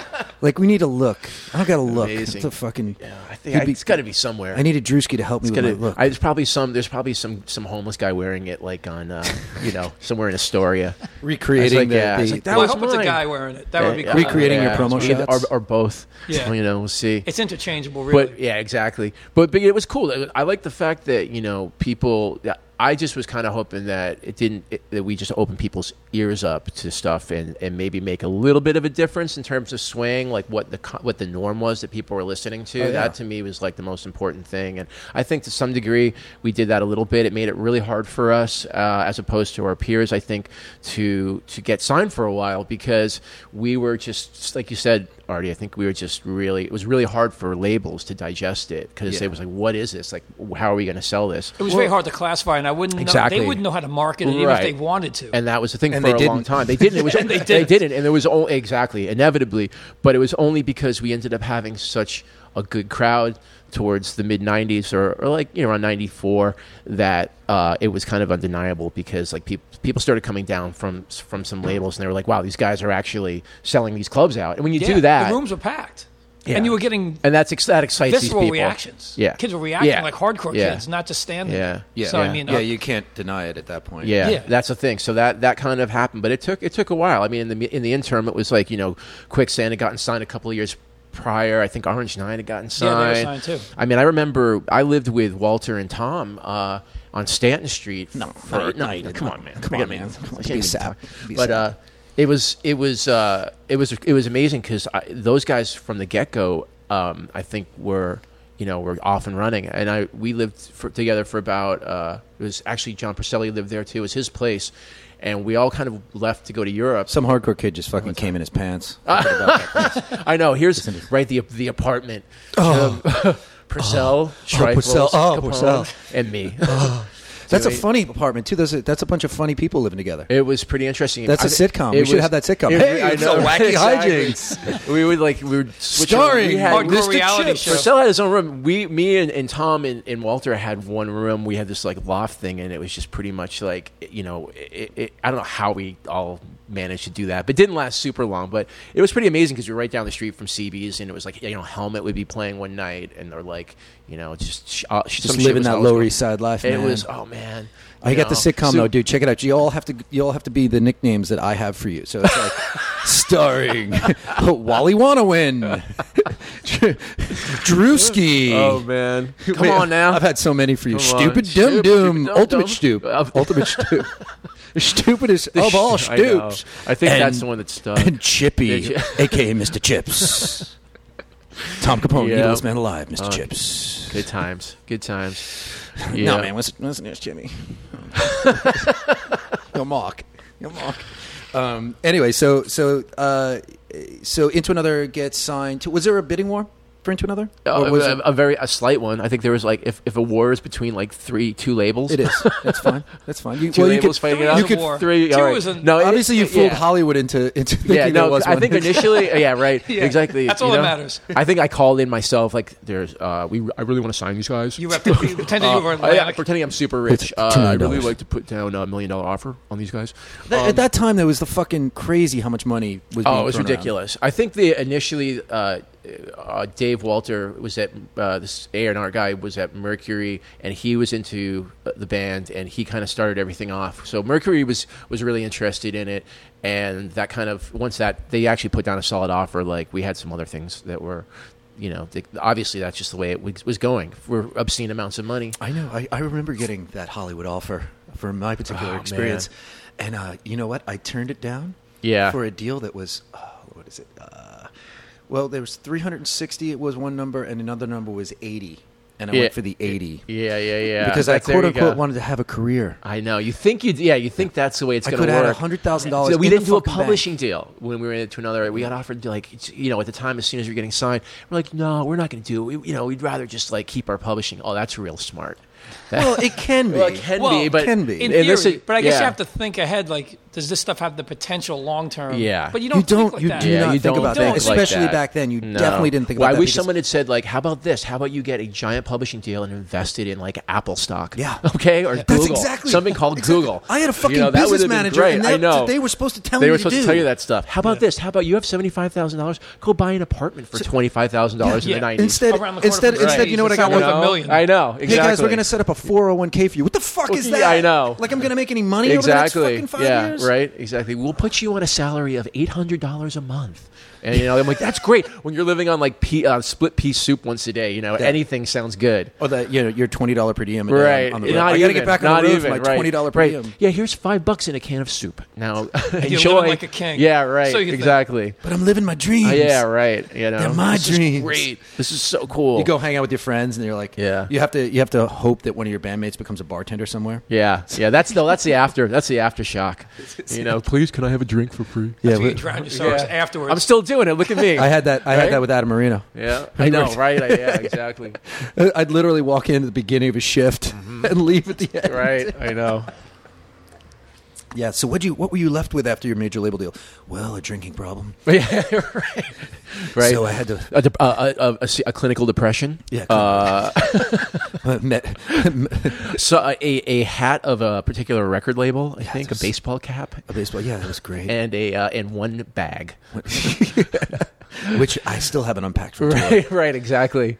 So all right. So into another gets signed to Hollywood, and you guys. So now you guys have fucking stars in your eyes. You're like, we're gonna be. I remember the. I remember in that time, it was very much like, oh man, these guys. You know, they just signed this big deal. Fuck rock stars. Mm-hmm. I keep seeing Drewski out at the fucking Britpop shows. I was the only other person I knew who was at the Shed Seven show. Oh, like, CDs right? and It's funny, man. fucking brownies Yeah. and like Suede. and Suede, my favorite. Mhm. Yeah, me and, too. Yeah, that's uh.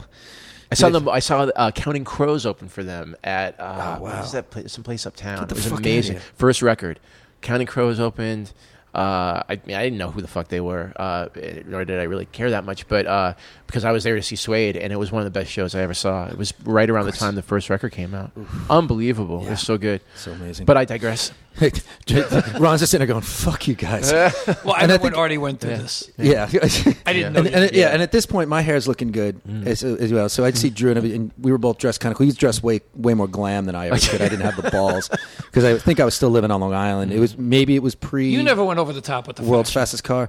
It was just so Oasis. It didn't want to stop, you know. But Yeah. I, you know, that why wouldn't you at that time? I- Right. I, Mm-hmm. I think- called you Artie Oasis for a while. Yeah, you should have. Yeah. That's fine with me. Oh, I know. I know it was. I was totally cool with that. Um, unfortunately, the the ba- people I was playing for didn't exactly get it. Um, anyway, uh, so yeah. so yeah, Boing. it would be like you, Garrett, Scott Weingard. Uh, it's like Yeah, those are the those- people you I, I saw didn't really around. really know Norm. them at the time, but it was like yeah, all those people that would Texas show guys. up at that yeah until I started hanging out with Garrett later. And Yeah. so- but So- but it's funny. So Hollywood, you, the, the record comes out, you fucking tour in the world and elsewhere. Did some shows. did, did a few shows. Some. Did you do Just full blown tours in the states? We did. s- You know, it was always kind of like uh, uh, bits and pieces here and there. Like we did a bit of the first Warp tour. We did. Oh, uh, I saw you guys in Florida. yeah. when that Uh, was with Civ and Quicksand and All. Orange Nine. We yeah we uh, did. S- Sick of It All, uh, Sublime. Yeah, right? yeah, that was the first one, and uh, we also did um, stuff like we played with uh, our first show was actually with White Zombie at the Pyramid in New York, or like That's like our interesting. Was your first- current bandmate in the band? uh, uh, which which I'm sorry. Isn't there a guy in Dead Heavens who was in Wes Zombie? Oh, oh, Paul. No, I know. It's no. I don't think Paul. I think that was just. A, you know, that's a really good question. I'll have to ask him. I never even thought to ask him that. Oh, I thought I was. Just, I thought I was just really wrong. Yeah, I I was know. like, "Fuck! Did I fuck that up?" Me and Paul are so close. We don't usually even talk about our past, but uh, but it's funny because he. I don't know that that would maybe it was just after it was after him because those guys are together already a while. It was like By 90 that point, White Zombie was starting to 99. get big, and I think he was out. I think he was out. I think he, yeah. I Because think he's on it was real early stuff. Yes. So I don't think he Yeah. was. But the reason I bring it up because we would we did um like we did a tour with White Zombie uh, like that was with them and the Ramones. Uh, I think it was the Ramones last tour. So that was that would be like mid '90s. We do s- you know we do things here and there. We'd play like with Rage Against the Machine. I think a couple of times like California some stuff. Well, we already I you know knew Zach from Inside Out and shit like that. So I mean it was we just do like things. It wasn't like you know I think we we were in a situation with Hollywood that uh, they were trying to figure out uh, what we were suitable to go out with, and that Wait, was a uh, very exactly. again it kept Yeah. haunting us. Yeah. Like we we weren't really you know uh, an easy band to you know place on the road. With It was somebody. almost like you got. still happens. It still happens. Like it's very hard for us to do reunion shows because we still don't mix well with a lot of things. It's like if we don't do headlining shows, I did. I and- did a reunion tour with you. Yeah, that's right. That's right. That was. Uh, Stoop. that was so stupid. so stupid. no, it was it was really good. I think. Yeah, it You was know, fun. that was the first one, and Yeah, people were that was a lot of fucking fun. super stoked. And Yeah. yeah, I mean, I I, I think we were just post hardcore enough to well, we're pretty fucking '90s post hardcore, but and mixture of metal that it worked pretty well. But Yeah. I don't think anybody paid attention to us anyway. They're just like, I whatever. always feel like so much of the time that's the case, and it even is the case. Like like you know we, w talk about it with doing Dead Heavens, even though it's, you know with Walter, I, I uh, s- you know singing him for the band and playing guitar as one of Walter's bands. I, I you know I love Dead Heavens and doing stuff generally as a headlining band uh, because it's it's a, it's it's still a little bit of a tough spot to be in because we like what we're doing and we want to you know get to also to other crowds, but generally speaking, when you go out with a band that has a crowd, they're not really paying that much attention to who's opening. You know how you get them to pay attention, You know. Drew? I learned this. one Jump time. over the drum riser, do a split, karate kicks. No, no, I tried. all Sorry, I'm that. wearing a Van Halen No, shirt. just be a total asshole. Yeah, I was. yeah, that uh, I know you're familiar with that, Artie. yeah, you know. there's a- No one would ever deny you that, my particular friend. particular night when I was on tour with Corn, where I was booed off stage by five thousand people for about ten minutes. I They were still probably booing wasn't him just during one all night. set. That's real heat. Yeah, I was And sick. probably And- it wasn't just one night. There was. Uh, well, it's true because well because at that point maybe fifty people had paid attention to us out of ten thousand every night. So once I did it drives that, you nuts after a while. no, I said oh, so it's, so it's like Right. Scooby Doo. It's like Right. like you say, hey, you know what? Fuck you. Yeah.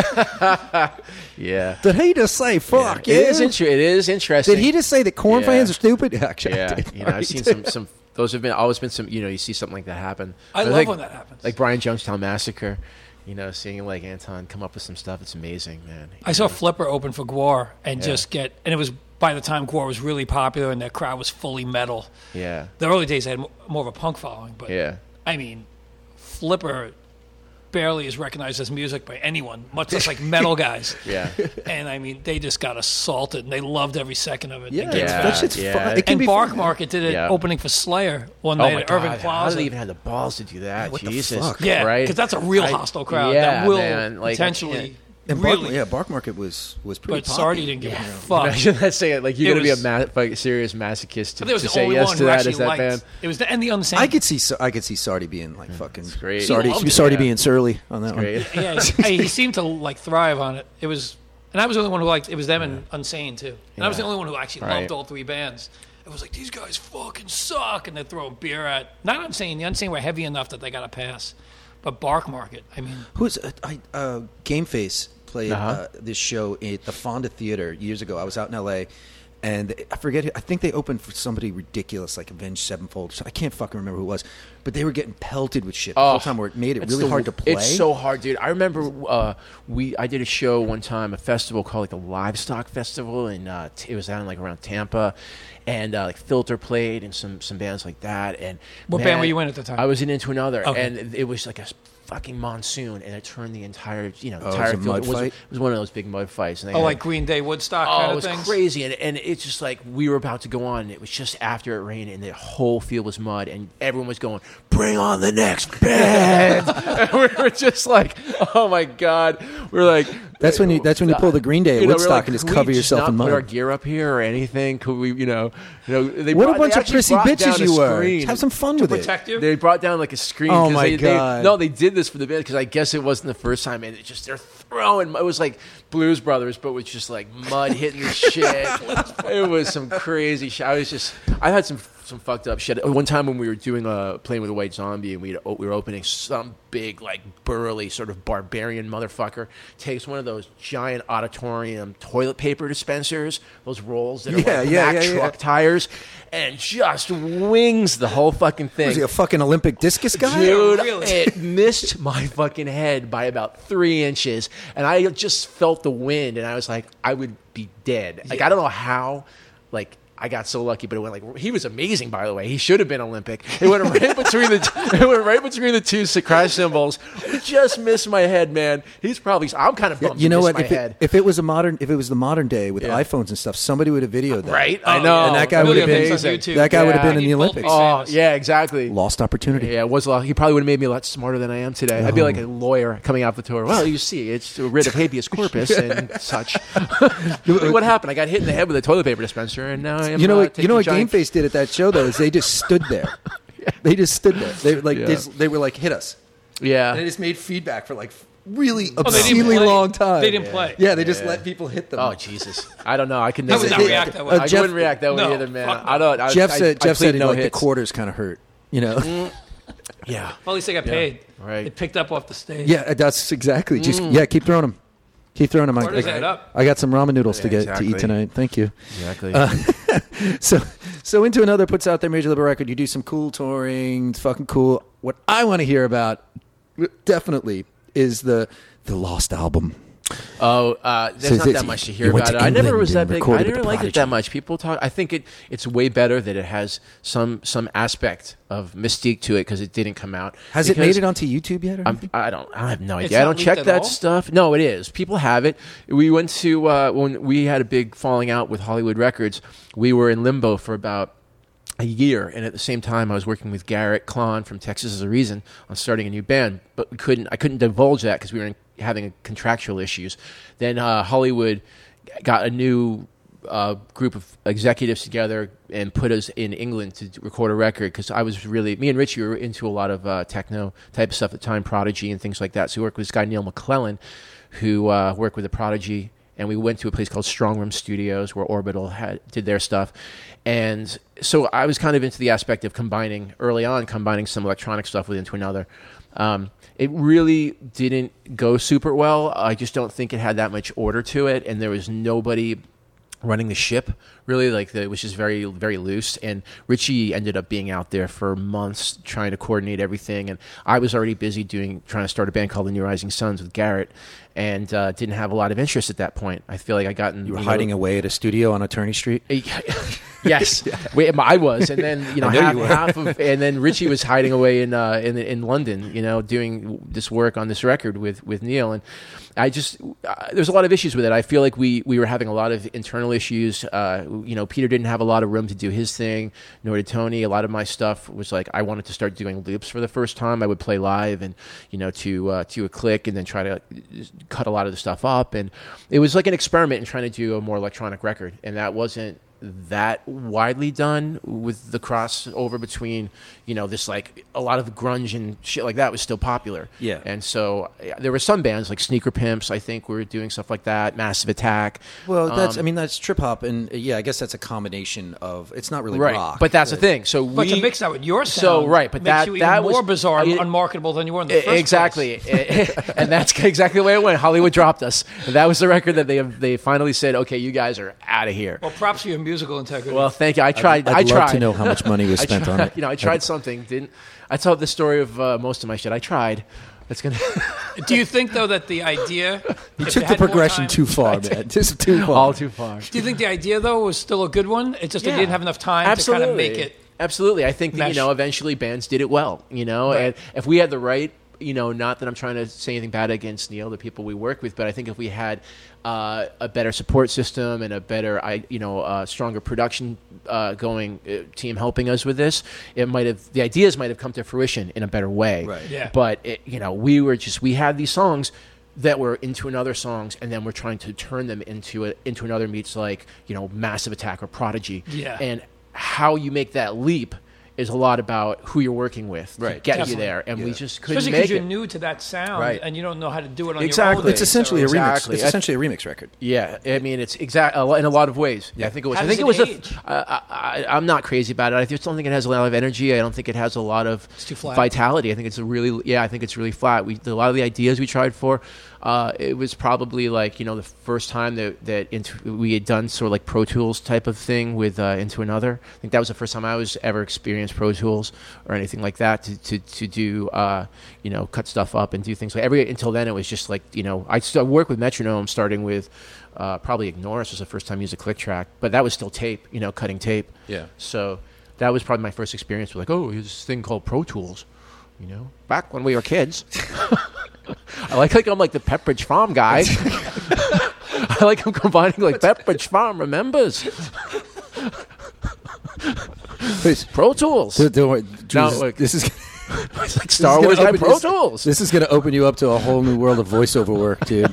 Yeah, you got a new career coming. You got a new career. It's oh it's god. a, it's you a, put away the drum set. yeah, please help me. Yeah. Help me. Jesus help me. So uh, tell us about uh, uh, teaching Tara Reid how to play drums for uh, Josie and the Pussycats oh movie. man, that that was kind of a, a random thing. We uh, into another did seamless at London Bridge in Seattle with Rick Parasher. Uh, who's now dead? A lot, everyone we work with is almost Tony's Jesus dead. Christ. Fred Stir, Fred Stir, who did the Tool Sober video and did the Mutate Me video, is dead. Rick Parasher, I didn't know that dead. guy died. My soul, I have no, my soul is dead.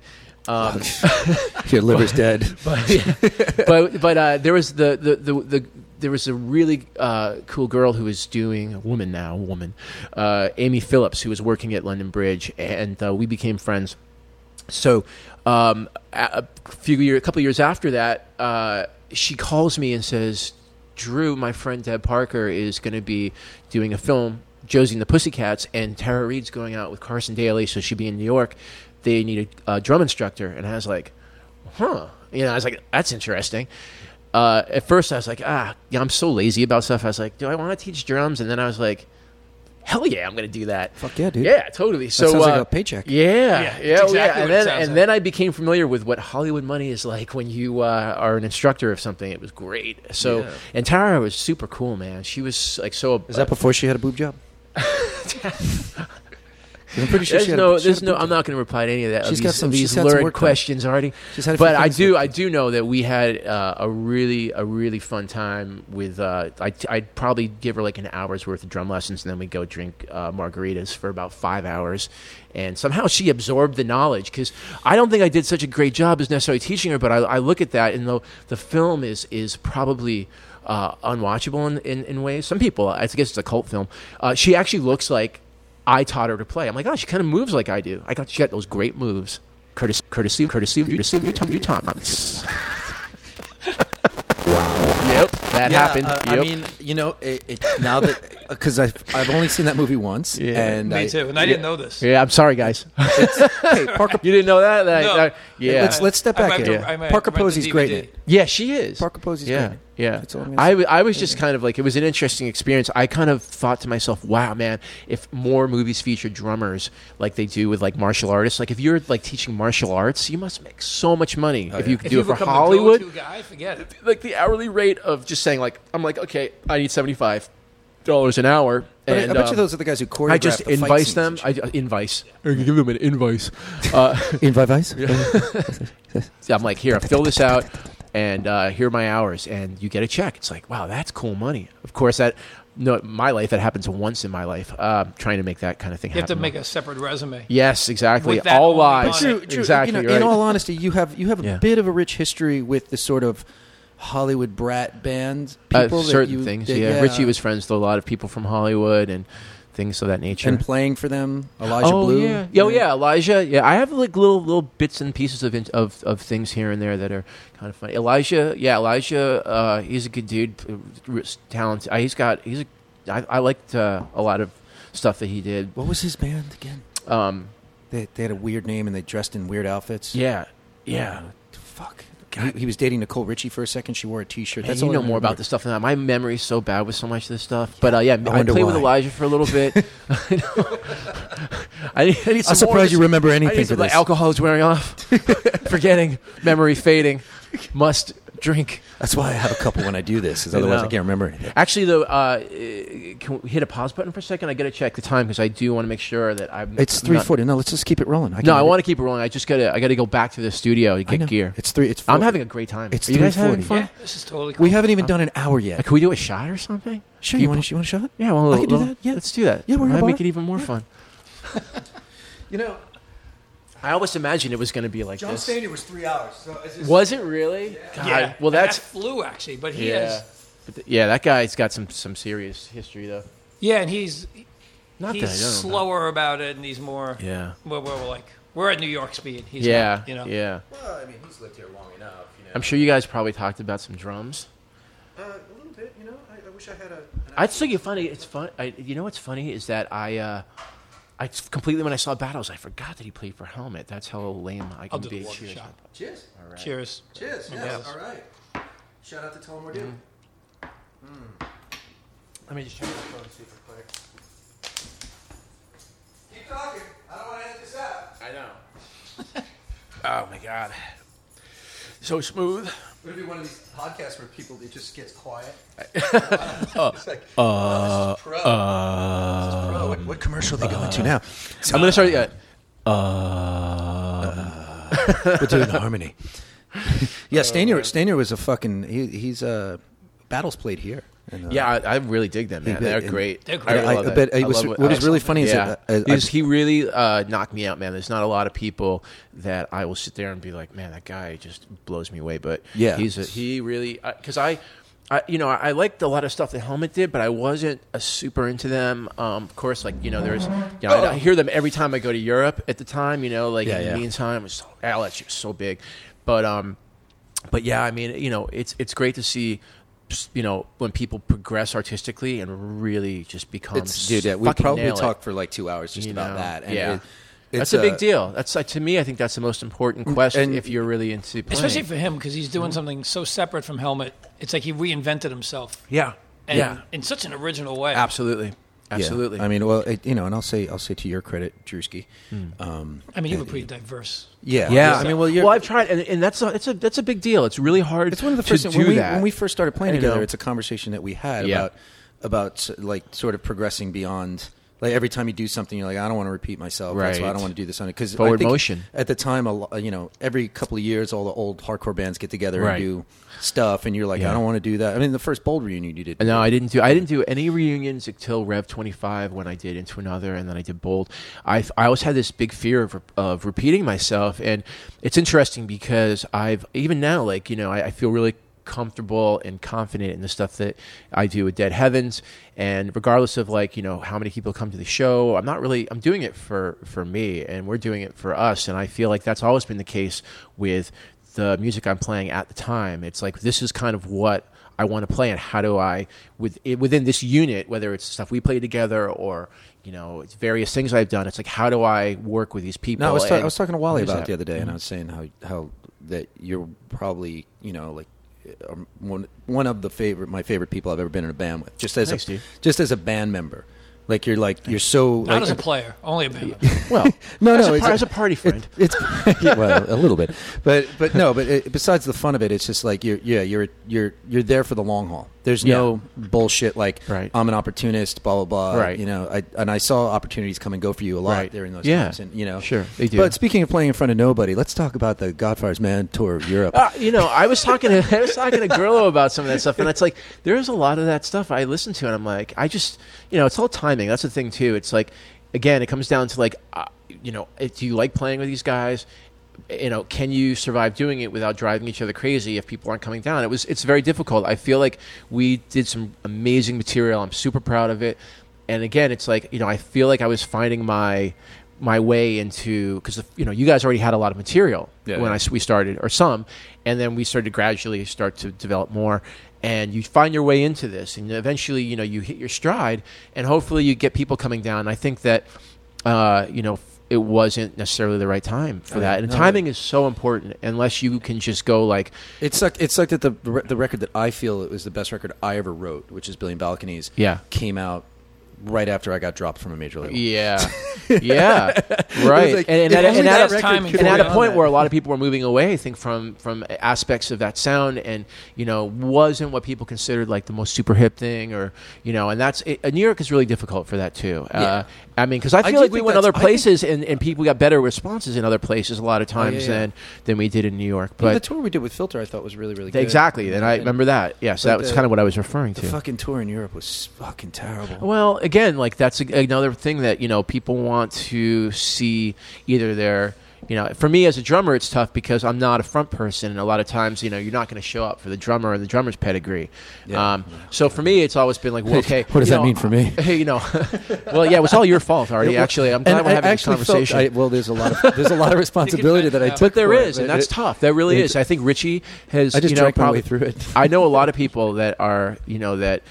Um, I think it must be very difficult as a singer. I think I've, you know, seeing, you know, whether it's Matt or Richie or you, a lot of my cl- close friends that have had to, st- you know, deal with being front people. that uh, Well, you yeah, know, look, in at these Wa- bands. look at Wally. Like you know, like he'll Well, in hardcore especially, know, he's because playing he's hardcore playing kids hou- really- headlining House of Vans, and then the next thing you know, he, he's playing a- Exactly. a, much smaller show with you. he guys. handles it very he handles it very It's- well and it's I mean, also he's 'cause an he- adult. yeah but he has a lot of confidence i think in what he does he's you know he, and and he doesn't i don't think he he does things in half he really like he he puts himself behind the music he's playing and i have a lot of admiration for that because you know when when we're getting up there and doing it he's he commits to it which is a, Oh, a yeah. really good thing because Oh, a yeah, lot of no, people that's- I don't mean- And- See, I played I played with the young Walter. Right. well, they, yeah. I mean, but but that's the thing. He I mean, played with the young me, you know, so we're- fair- fair right. enough. It- but but you know, yeah, and he we was- all have those moments of like you know. No, he it's was. when he- you're. he- but he was. He was like that. I think uh, it's just we never, we never actually played in front of nobody. So you know, it, it was it was a different time. But um, it, it's it's been interesting to watch uh, like, the way he reacts to the whole thing. And and, Mm-hmm. and I'll t- tell you the truth. The last time you guys played here, which I forget show, it, you were opening for somebody. uh, monster truck. It was fucking awesome. Yeah, like so that was a- that vastly, was a- Mm-hmm. so much vastly better than the other times I'd seen you guys. It was like you just figured it out. Yeah. Because Thanks, it- man. You know, it was like it. It, it Yeah. looked like you guys were trying to trying to do something that you guys that at least I know Walter had never Right. really done before. Well, that's a big again. I mean, that's that's what we've been. I think that's you know if there's if there's kind of like a, a sort of a thesis for this you know the conversation, it's like you know performing you know graduating you know on a, uh, you know artistically to a different thing you know that that you know means something to you that you haven't done before. And sometimes I, I get at this point when I see a lot of people that I know that I grew up with that are making a ton of money from doing stuff that they did when they were like like Judge? 15 16. I mean, look, I'm not gonna, I'm not gonna begrudge judge. I know you would never begrudge anybody. because uh, those are It's my, not those like are my you, but- good, those are my good friends, and I, you know, I wish the best for them. But at the same time, you know, it, there is a certain amount of like that's what being, I guess, you know, trying to have some, you know, trying to be somewhat, ar- you know, artistic about what I'm doing. You know, uh, it, it does sting because you you see people. Getting all of a sudden, Yeah, they're this thing resting- matures yeah. into a cultural phenomenon. Well, you know what it is, though. and now you Listen, get a chance. I never stuck with anything long enough to really allow what's that. But to- neither interesting did about they. That though is two things that apply to this. The first thing is when musicians from the quote unquote hardcore world move on to other things, it's a lot more acceptable than when a singer does it. Because the Right. singer has more pressure, and they're like, "Well, he used to sing for this." right? and We now were- he's- talked, well, yeah, that's we what you were talked to saying. Stainier about this. Yes, Yeah. that's absolutely. one thing. So Richie and Yeah. you know Walter had quicksand, but I Yeah. mean, it's for for other guys, it's really hard to re- get past that stigma of them being a hardcore singer. Where a drummer Yes. or a bass player, it's a little easier. And then completely on Have the you ever, have flip you ever heard that? side- You ever heard that? Hey, shel- sorry. the Shelter record um, mantra. Don't forget this thought. Yes. What? What? What? what I what? just want to hear this. Go Uh, ahead. so it's 25 years later, as a musician, um, it's frustrating because you could play somewhere and get paid 80 bucks and do the music that you're really passionate about and is more evolved as a musician. Right. And you really, your heart's really in it. And even though you love your past, you're kind of like, well, that was my past and I'm proud of it. But you can get paid 10 or 12 times more to do that Absolutely. and bang it out in 30 minutes and you can Yeah. play it in your sleep. yeah. And then you're in this weird middle position. I get- think a guy like Walter balances it all perfectly. Yeah, 'cause Yeah. Gorilla 'Cause Biscuits. He's, he's I mean, proud Right, of everything absolutely. he did, and all of it's a part of him. Right. And he's able to tap into all of those. You know, it's interesting though because but it's harder for other people. Well, well it, it also depends on uh, you know knowing it's again it's a lot of it's timing and and, Definitely. and and having to the, the the good fortune of of success and knowing how to plug into it. Like I remember I was playing with him in a band called Walking Concert when initially Great the, band. the- uh, he did a great job with that and Yeah, I uh, really like and I it. like being a part of that. I think they were really good musicians. We had uh, some really good times. That was like I think the Eagles of Death Metal first tour uh, we did with uh, Walking Concert, which is Did you yeah. play in New York on that tour? Yeah, we did CBs. I saw you guys three That was the times. last show I ever did it. I was pretty again the luck that my good fortune, uh, whether it's you know even if not financial, you know, or, or being some super famous person, is to have played some fucking cool shows. Like the first show at CBs, you know, Youth Today, Agnostic Front, last one, Walking Concert, and Eagles of Death Metal, first tour. So that's, that's cool. you know that's what I at least I But, have. but knowing that, you, Drew, you were at know. the back of the bar. You know, I'm, right now I'm I'm, pat, I'm patting myself Was on Josh the back. playing drums on that tour? He w- no, he was he had 'Cause done he a only couple. did He had some of them. only one-off shows. It was Claude from um, oh uh, what's why am I spacing on the band? Um, oh God, I'm gonna have to think of it later. Uh, big like indie, super big indie band. Super big death cab for cutie. No, no. Uh, y- y- yeah, yeah. Oh, fuck. Why am I spacing? Anyways, I only so- saw him once, and it was with Josh. But uh, Yeah. But I know you know Queens is his Yola main thing, Tango. so- Yola Tango. Oh. Sorry. So yeah. So um, but that was you know uh, I so Walter started doing uh, he had the option to start doing some reunion shows, and it was like I was like, oh man, I was like, don't Oh, I do think you it were, you were I in Godfather's Man by this point when they we did that. were, we, Yeah. I I 'Cause think, I think no, I that told was it. you. That's part of I what told you. happened. yes, because you we met. I think really for the first time at that at that uh, loft party thing. Like, Yeah, yeah, yeah. you know, I remember you guys would come back from tour, or you or something had happened to uh, instruction, or or you were we doing were just back from England and we, right Yeah, and so we uh, so and i and i was that was a really fun time and that led to you giving me a call later and going like what are you doing and at that point i think welter had kind of s- started doing reunion shows and Yeah. had broken up walking concert for the most part yeah. I And think I was the Tristan- one who informed it was you. right after that yeah, So that was your last CB show. i think yeah i think you took me out for some food so you your still last had that CB label show money. Was, uh, so much. Your last CB show was you got to play one more time with Eagles of Death Metal. It was uh, wa- the last CB show was was yeah. I didn't do I didn't do any of like the final days CB stuff. I you know everyone was did doing play. that. Bowl played. It wasn't Yeah. me. Uh, the last show I did was like a like a real show there, not the CB's is going uh, down. You know, uh, sinking ship and Yeah. let's let's jump off the boat together. It was uh, it was a real show.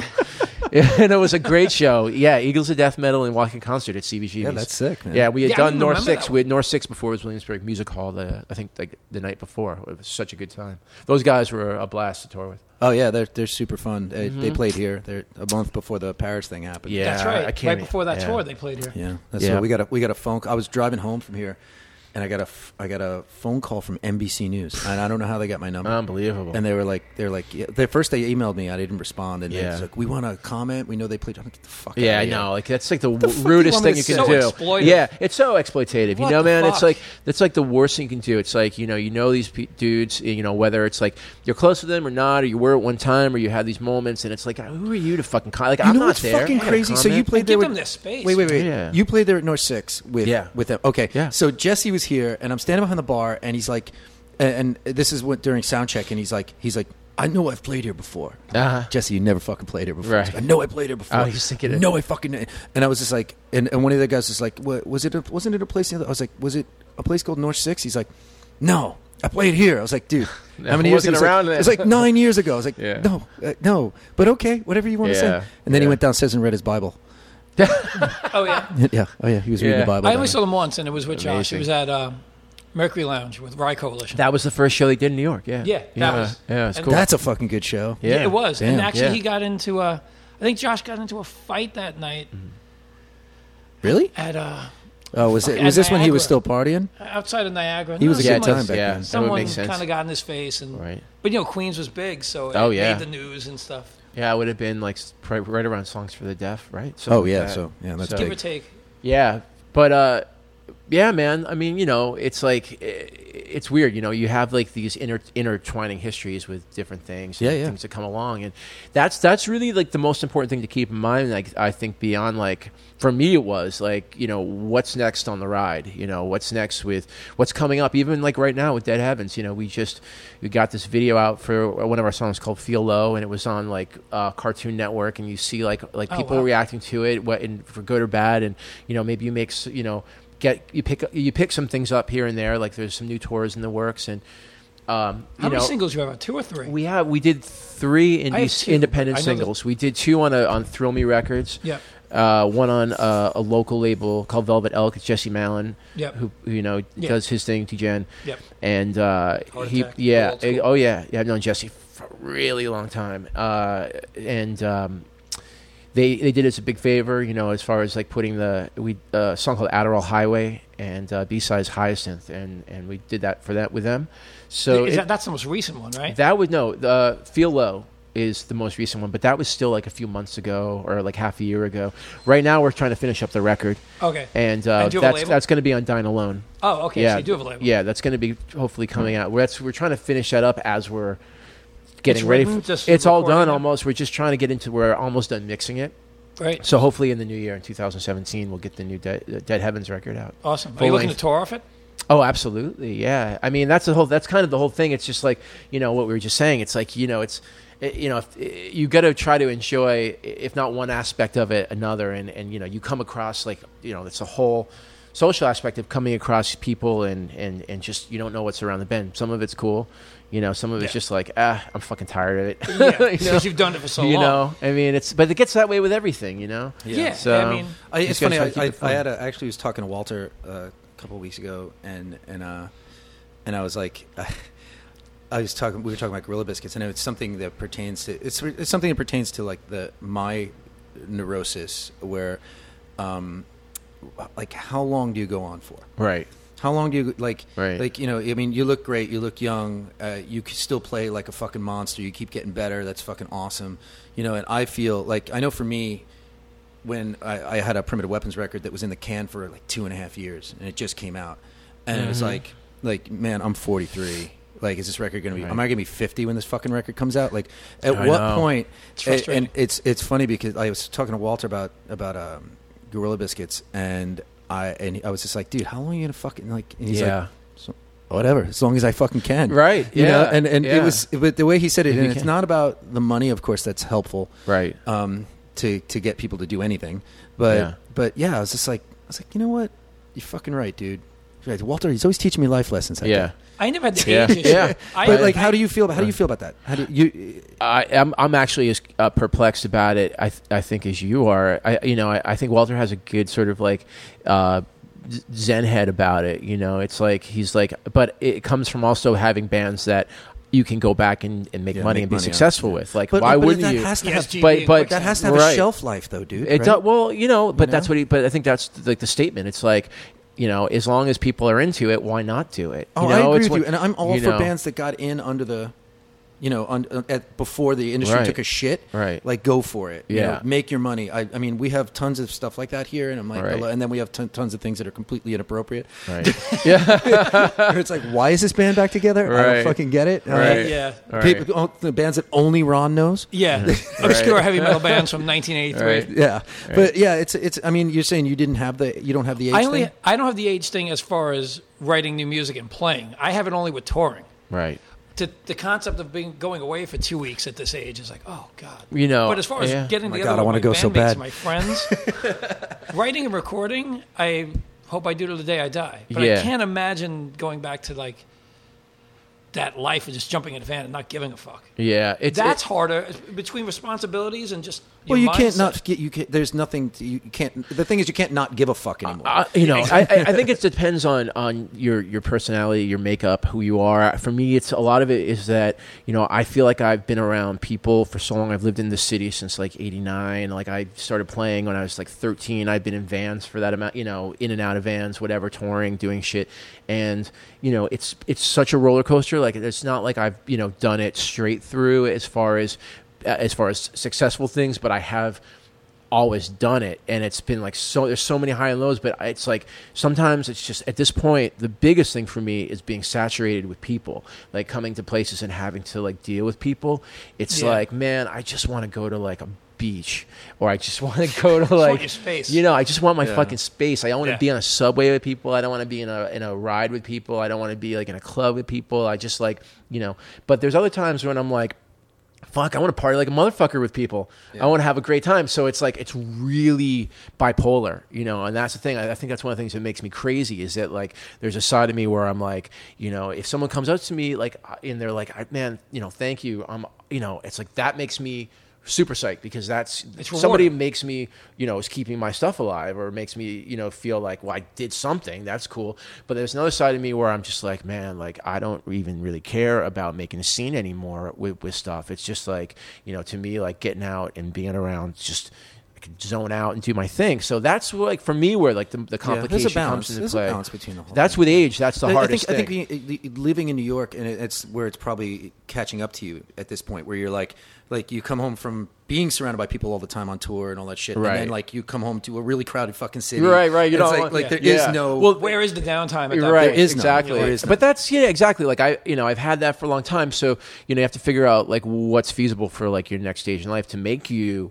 still feel artistic and make you Yeah. feel inspired and getting inspiration from places, whether it's a place you're living, from you know your partner, somebody you're with, like you know, it's like if you know, uh, I, I, it's just there's a lot of things that will inspire you artistically, the people that are around you, and you have to be able to draw from those things. And it's like, you know, that's part of like continuing down a path in life, you know? Definitely. And once that becomes stagnant, you know, you got to start questioning, like, you know, how either you stop living or you find the next thing to next stone to cross over on the pond to get to the next side. I think that's really important. you know, Adrian, to this is keep things really going. heavy. Let's just say Ah, so, stoop over and over again. grasshoppers.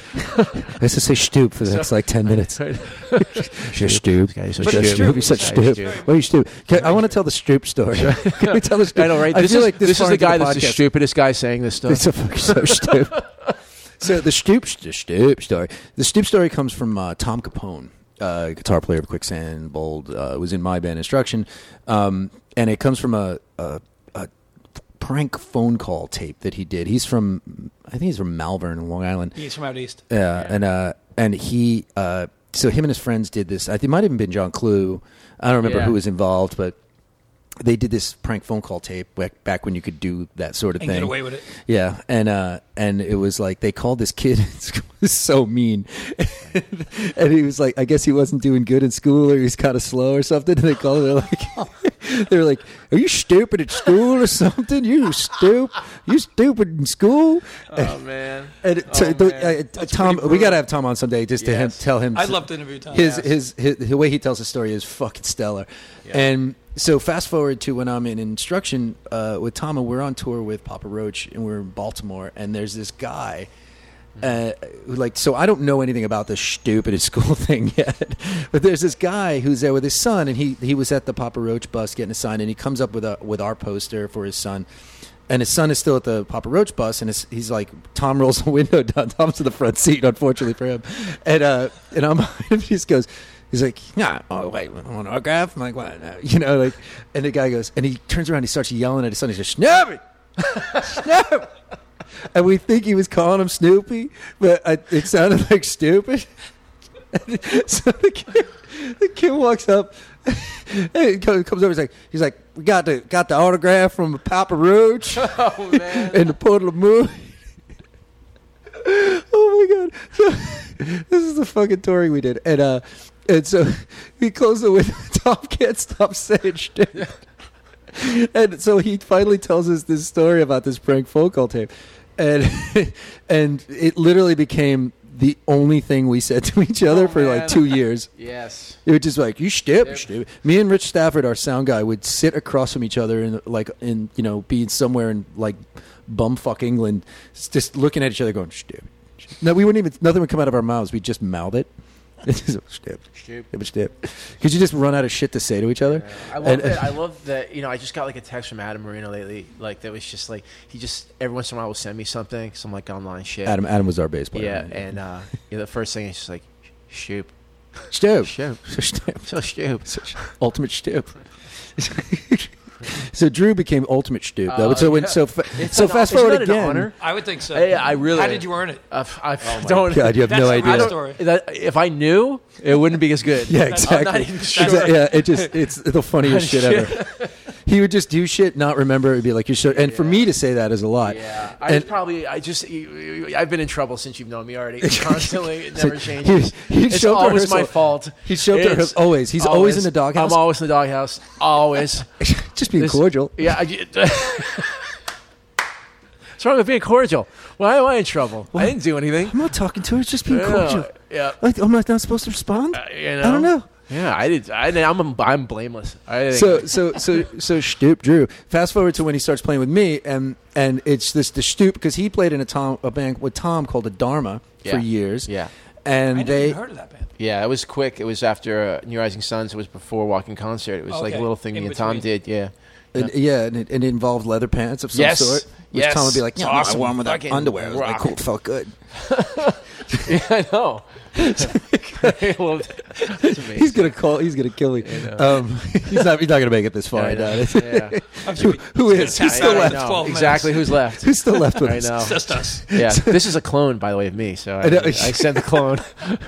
Drew I does the- programmed everything. Stoop. Dude does the, Huge, dude. the greatest imitation of Tom ever. In fact, they kind of no, it's morph not even into each that other. good. Honestly, it's no, it's probably the best imitation. It's- but whatever, you stupid No, scout. come on, come on now. Clue does a pretty good one too. No, he's the best. Honestly, no, I mean it's not even that good, but um, but no, he's like uh, no, we're friends, man. It's like, we're- No, I'm doing really good whatever. right now. No, No, we're it's like cool. you know, it's good. No, I'm like back to being like, vegan oh, again We're and- good. We're good friends.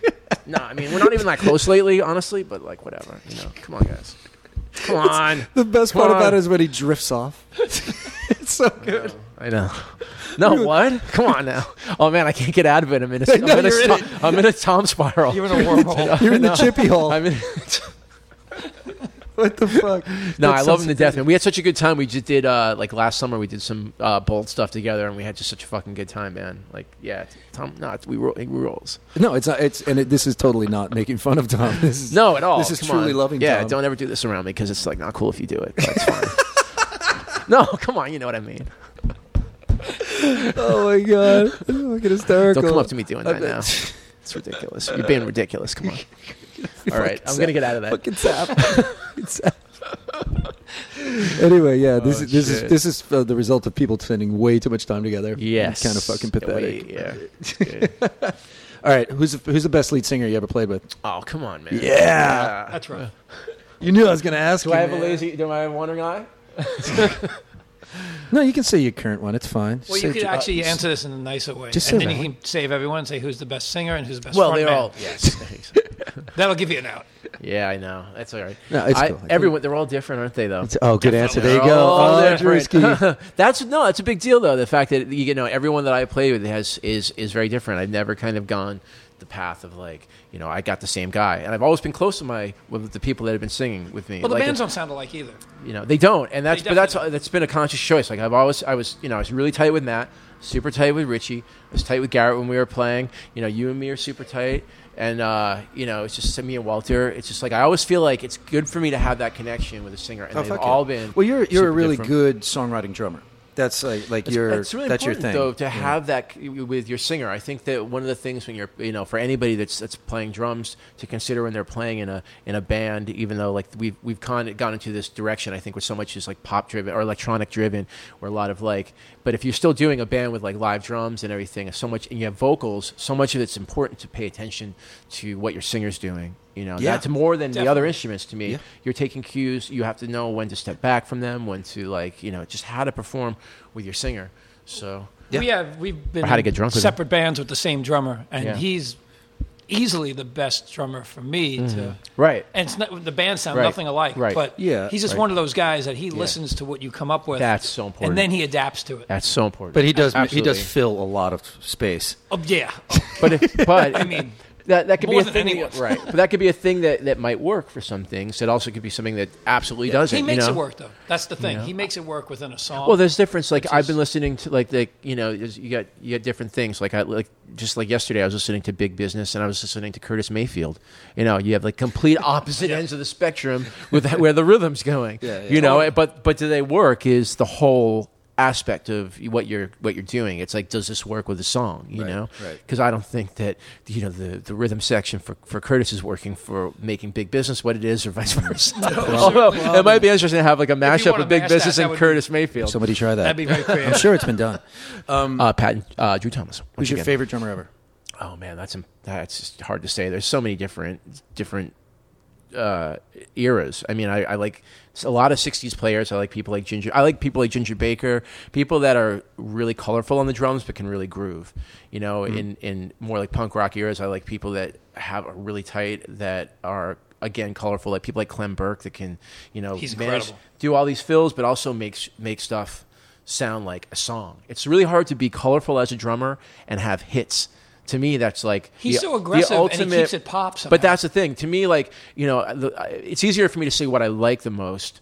You know, which is you know one of the things like I appreciate about something we were talking about Stanier, like the idea with battle is that you can do something so creative and still have the song that's so catchy. I think it's really difficult a lot of times as a drummer to to capture. Um, being a, a colorful artistic drummer and be able to do something that's because that's- you want to that- put your stamp on it without Right. taking away from the song. absolutely So I- I always- absolutely you know, yeah, to get real, you know, go back to my favorite subject, I always felt like Alan, when Alan White joined Yes, All right. that he did a really cool job because where Bruford was jazzy and simple and whatnot, but he did play a lot. Mm-hmm. Right. Um, it was just subtle. Yeah. Where Alan White was more of a rock drummer. Right. And when he played Yes songs, it was very like he left a lot of room, but More you, you streamlined? found you found yourself grooving to it. Right. Which for a progressive rock band is incredible. But that's what, yeah, exact, exactly. You know, that's the thing. It's like, can you, g- you know, really get into a groove with like what someone's doing and, and make it memorable, but still, like you were saying, put put put your stamp on it. So that it's kind of more about the idea to me than the than the player. If Right. like the idea is captured, the, the most important idea for me is probably that you know, art, art artistry uh, versus like uh, commerciality.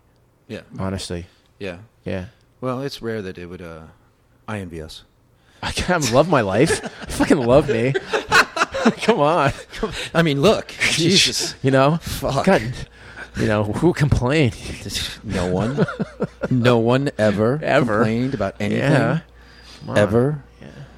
All right, well, Wait, this has been great, dudes. yeah, man, yeah, yeah. Thanks for coming. yeah. I'm glad that we got to listen to ourselves. I, Mission accomplished. right. I love, uh, yeah, I'm, I'm not a big fan of listening to myself. That's not true. When I get really drunk, haven't even done it yet. I'm actually cringing at the thought. uh, when, I, when, I, when I when I get really drunk, still like doing, have like, the straight I have edge playlist. I have a Guilty Spotify X, playlist. man. I have a What happened Spotify to you? playlist of all my shit. It's my favorite thing. I was gonna, I gotta love that. Wait, oh wait, wait, wait. Yeah, wise up, man. It's now or never.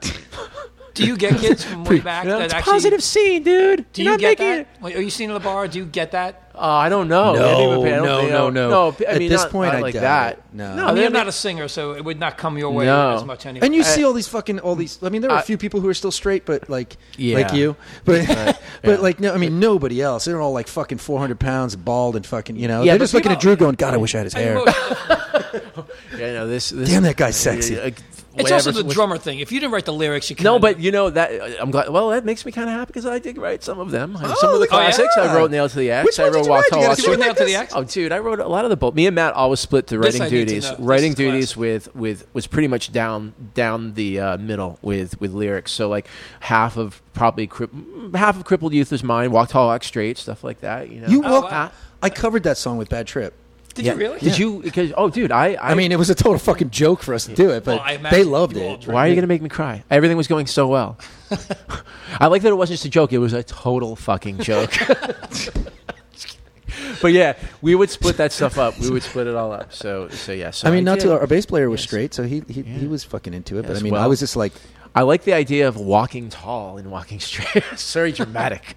Well, you still Walk keep tall. it true. You keep your posture up. That's so you're right. Still, you have to walk Still tall. representing the I lyrics. like it. it's like a, it's like a drunk test. To like I love, I love like, it's like can you, sir, can you walk tall and walk straight? walk tall, walk straight. So you're Sure, I still- can, man. It's still keeping it positive. real, then. Right. All right. That's enough of that.